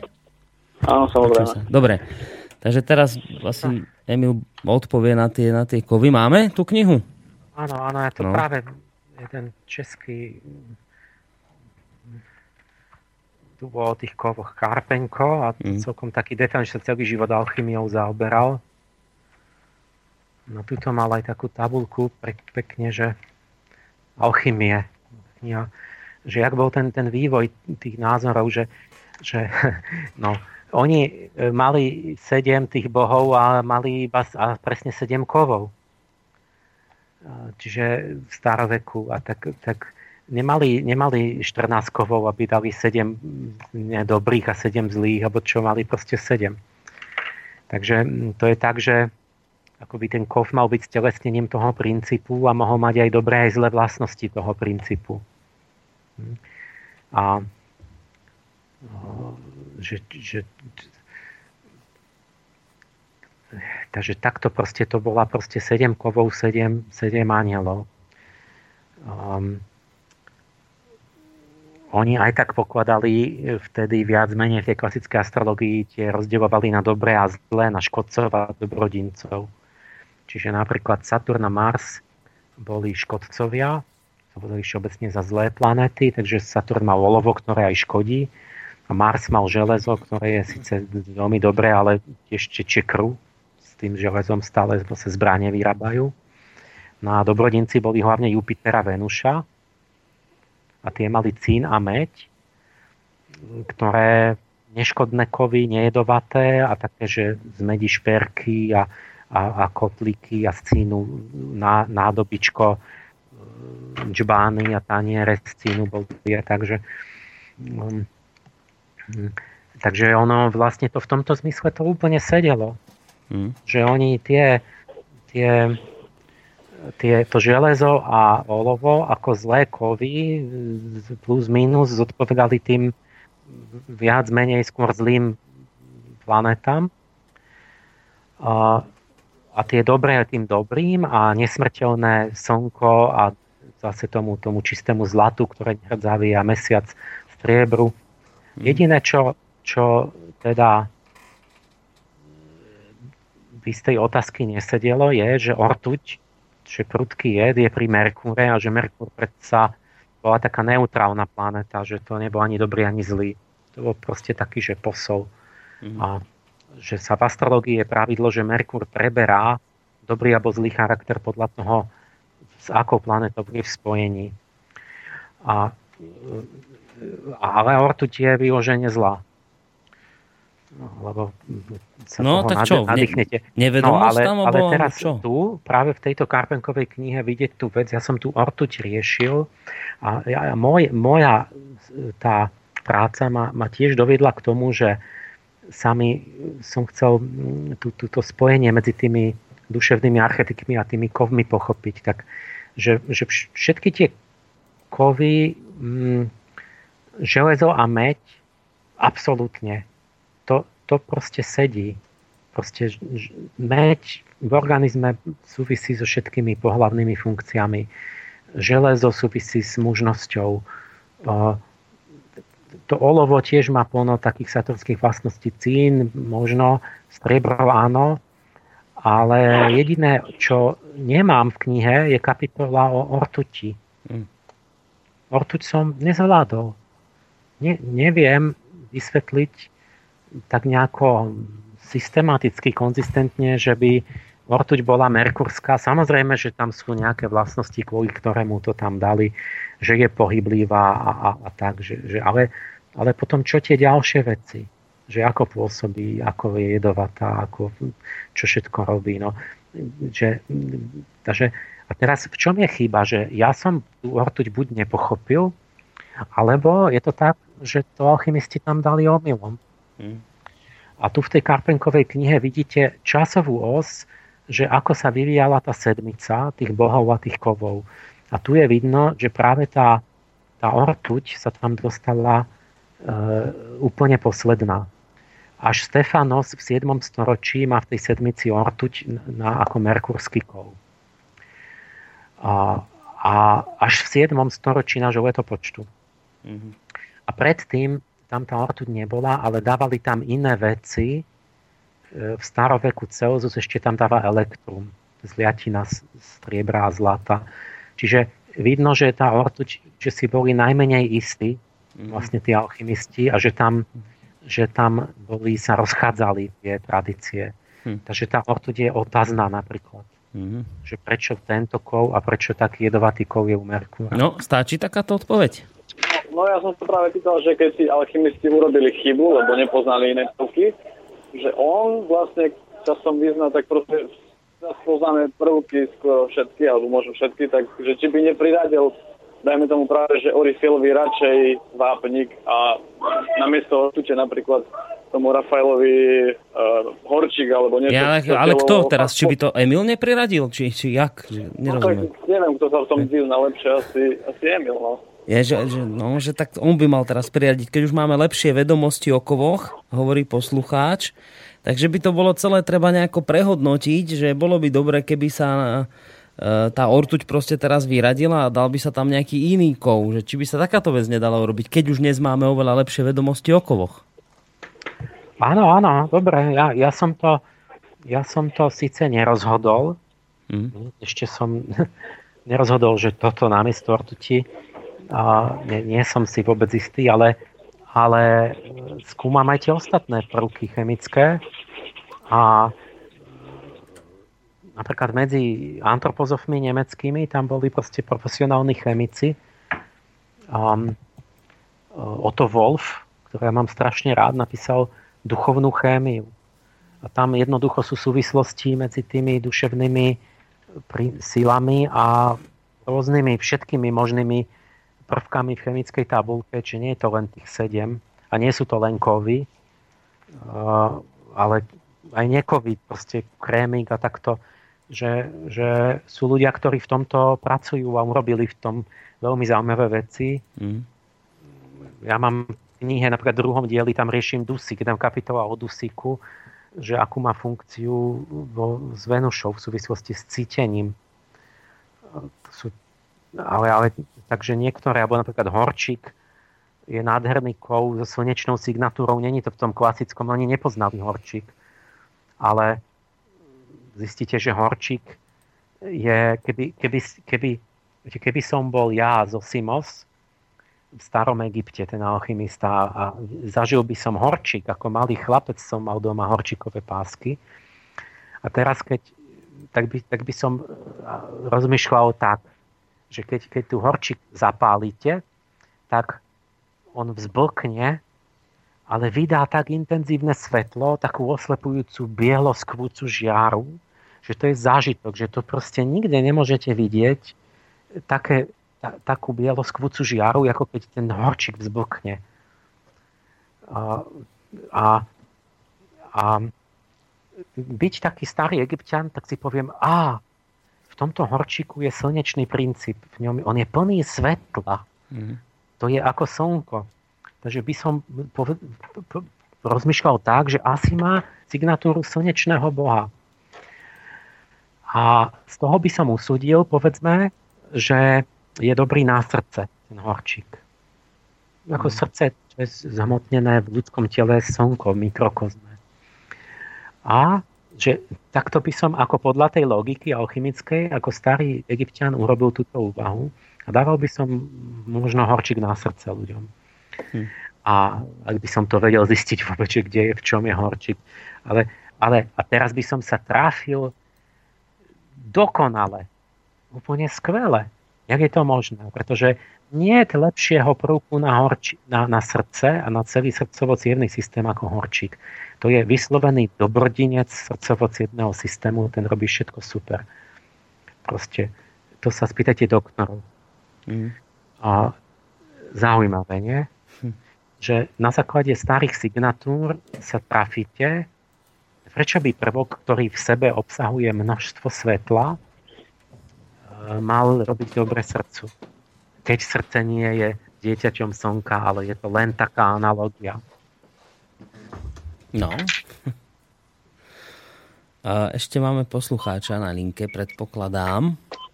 No. No, ešte nejaká otázka, či môžeme zložiť, aby sme dali priestor aj ďalším? No ja som sa chcel ešte opýtať na ten úvod, ten sa mi veľmi páči, že čo je tá pani a tá hudba a tak. Jaj, dobre, a s touto otázkou sa môžeme rozlúčiť už aj? Hej, môžeme. Dobre, tak sa maj pekne, ahoj. A posledná otázka od poslucháča bola, že sa mu teda veľmi páči úvodná zvučka tejto relácie a chcel vedieť ešte takú vec, že že, že čo je to za hudba a kto je tá pani, čo tam hovorí v úvode. Ja. No, no. Za, za zvučku uh, počkajte, hudba je je počkajte, ja to musím otvoriť. Lady bol, to, in... Bol to film, je to hudba k filmu Lady in the Water, Pani mm. vo vode a ten ten, ten auto, už si podľa toho určite aj nájdete a ten autor či ho tu mám ho tu. Um, kde to mám? Ten skladateľ. Aj zabudol som. James, Howard, James Newton Howard. Mm. A to, celé to CD k tomu filmu je také pekné. A tá... A za, za, na, za, za slovo v tej zvučke vďačíme uh, mojej priateľke a toto slavnej herečke, aspoň čo my priatelia si to myslíme, Zuzke Kapralikovej, mm. Jurigovej. No. Dobre, takže to, toto, je, toto je zodpovedaná táto otázka a teraz ideme na kritický mail, ktorý vám prišiel pred chvíľkou od Laca. Pán Páleš, v celej tej teórii, ktorú popisujete, je príliš veľa mysticizmu. Vývoj sveta, respektíve ľudskej spoločnosti nie je chaos, má svoj logický a vecný priebeh. Ľudstvo má síce akési poznatky o svojich dejinách, no sú úžasne vrtkavé a objektívne. Vy chcete hovoriť na základe týchto podkladov o zákonitostiach a pritom sa sám odvolávate na rôzne mýty? Čo to rozprávate o čarodejniciach? To bol stredoveký výmysel církvy na páchanie hrozných vecí, ktorými naplnili ich úbohé ciele. A ľudia poznali bylinky a ich vlastnosti z toho, čo vypozorovali. Niekto viac, niekto menej. To nemalo s chémiou nič spoločné. Žiadni bohovia neexistujú, pochybný aj ten jeden Jehova s Kristom, aj o tom je len kopu mýtov a žiadne dôkazy. Hitler nevyskočil len tak z ničoho, druhá svetová vojna nemusela vôbec vzniknúť, keby víťazné veľmoci z prvej svetovej vojny boli plnili to, k čomu ich viazal Versajlský mier. Vykričník Laco. No. A máte to. No, dobre, tak je dobre, že sa ozve, ale strašne to je na... Um,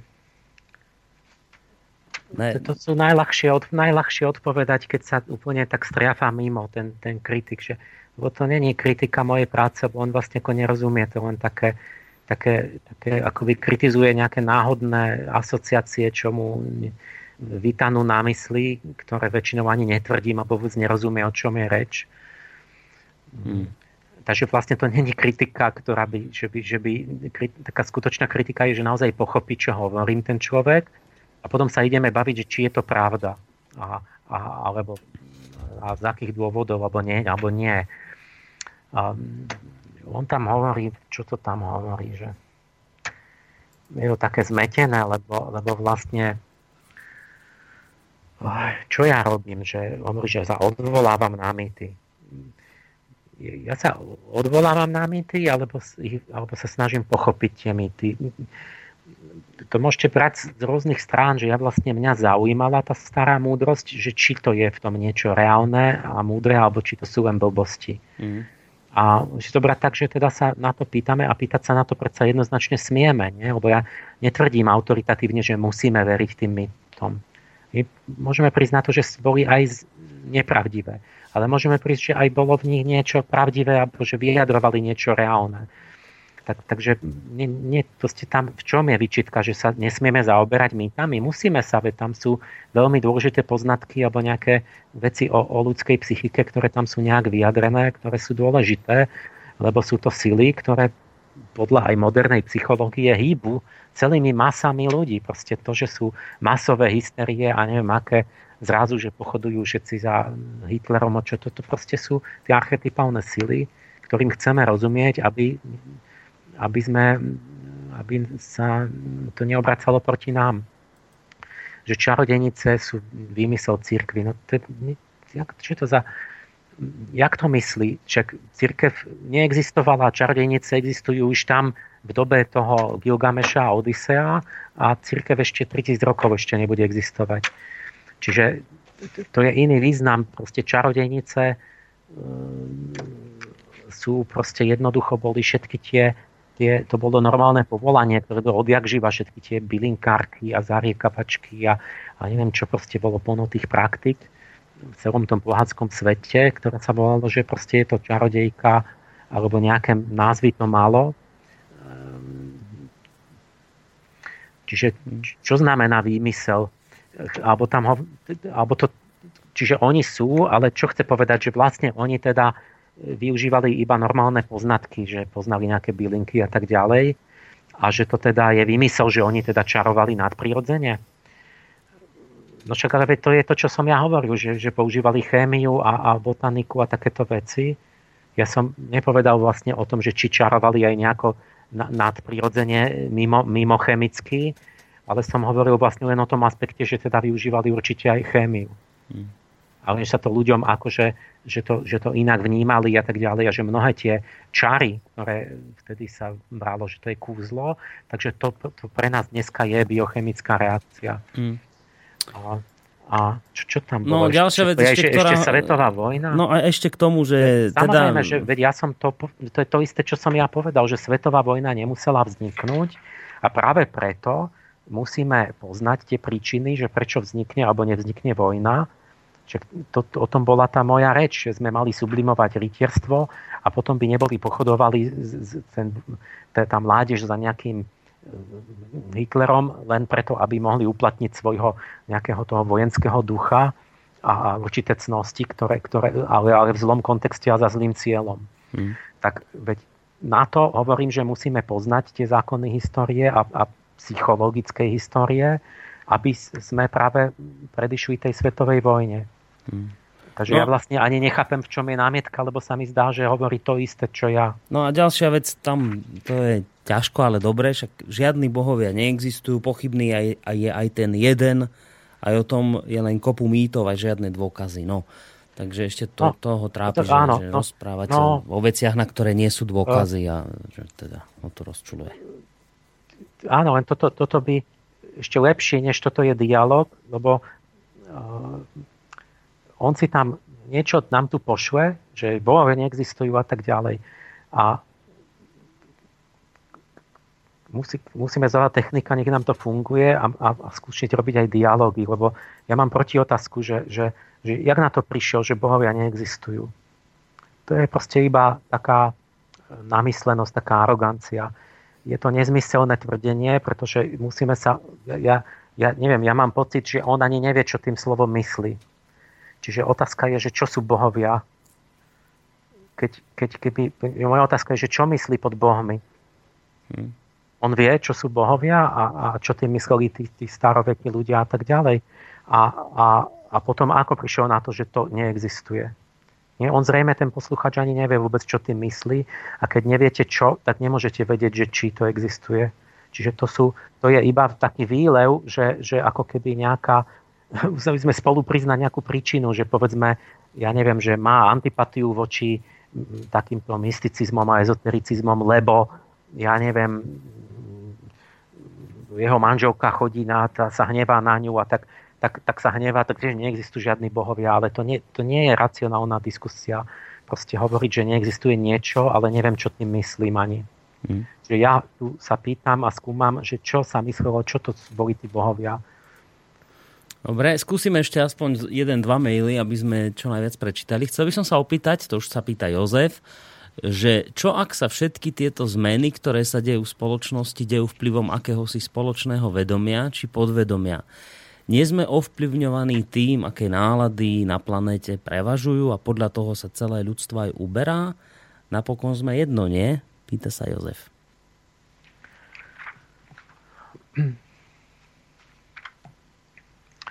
No áno, že čo všetko tá obsahuje tá otázka. Áno, toto je tá teória, povedzme, taká jungovská, že je tu kolektívne nevedomie, že sú tam periodické zmeny dominant duševných, ako to volal Jung, a že sú tu takéto celé obdobia, kedy sa to tak nejak kolektívne prídu vlny určitých nálad alebo takých inklinácií k nejakému duševnému princípu, potom zase k inému. A, a sme tým ovplyvnení očividne. Hmm. Čiže áno, a, ale že čo chceme, tak tam vzniká potom plno otázok, že, že napríklad, že čím je to spôsobené, čo to je, a tie vlny, že odkiaľ pochádzajú. Potom tá ďalšia, ktorá už nám zostane do budúca s tou sublimáciou, že, že aký máme vzťah, nakoľko sme slobodní voči tým vlnám podliehame tomu, že každý tomu musí podľahnúť a, alebo to môžeme nejako zmeniť alebo sa tomu úplne vyhnúť alebo, alebo, alebo nevyhnúť, ale premeniť to na dobré alebo čo. Hmm. Čiže je tam množstvo by bolo otázok okolo toho. Dobre, ďalší mail, teraz sa trošku smejem, lebo poslucháč mi poslal fotku, že ten váš metrový plagát si predsa len dokázal vytlačiť a on ho on ho vlastne rozparceloval na A4 a on si postupne vytlačil A4 a z tých A4 vyskladal celý metrový plagát.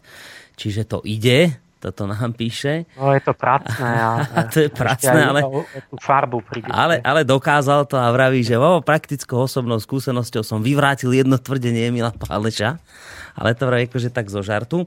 No ale píše Áno. ďalej, že, že pána doktora Paleša veľmi pozdravujem jeho živé slova a jasný rozum a skutočný výklad histórie, prírody a človeka ma utvrdili v danom presvedčení že veľa súčasných známych vedcov sú proste námesační. Po tom, čo som spoznal jeho výklady a prednášky, neviem, či sa mám smiať alebo plakať, keď čítam mainstreamové vedecké teórie alebo keď sledujem Discovery a podobne, pán Pálež iste vie, čo myslím. Hlavne ľudia okolo Dawkinsa, Hawkinga, tí ľudia vlastne popierajú človeka. Keď tie ich vysvetlenia domyslíte do dôsledkov, tak to nedáva zamak zmyslu samá temnota.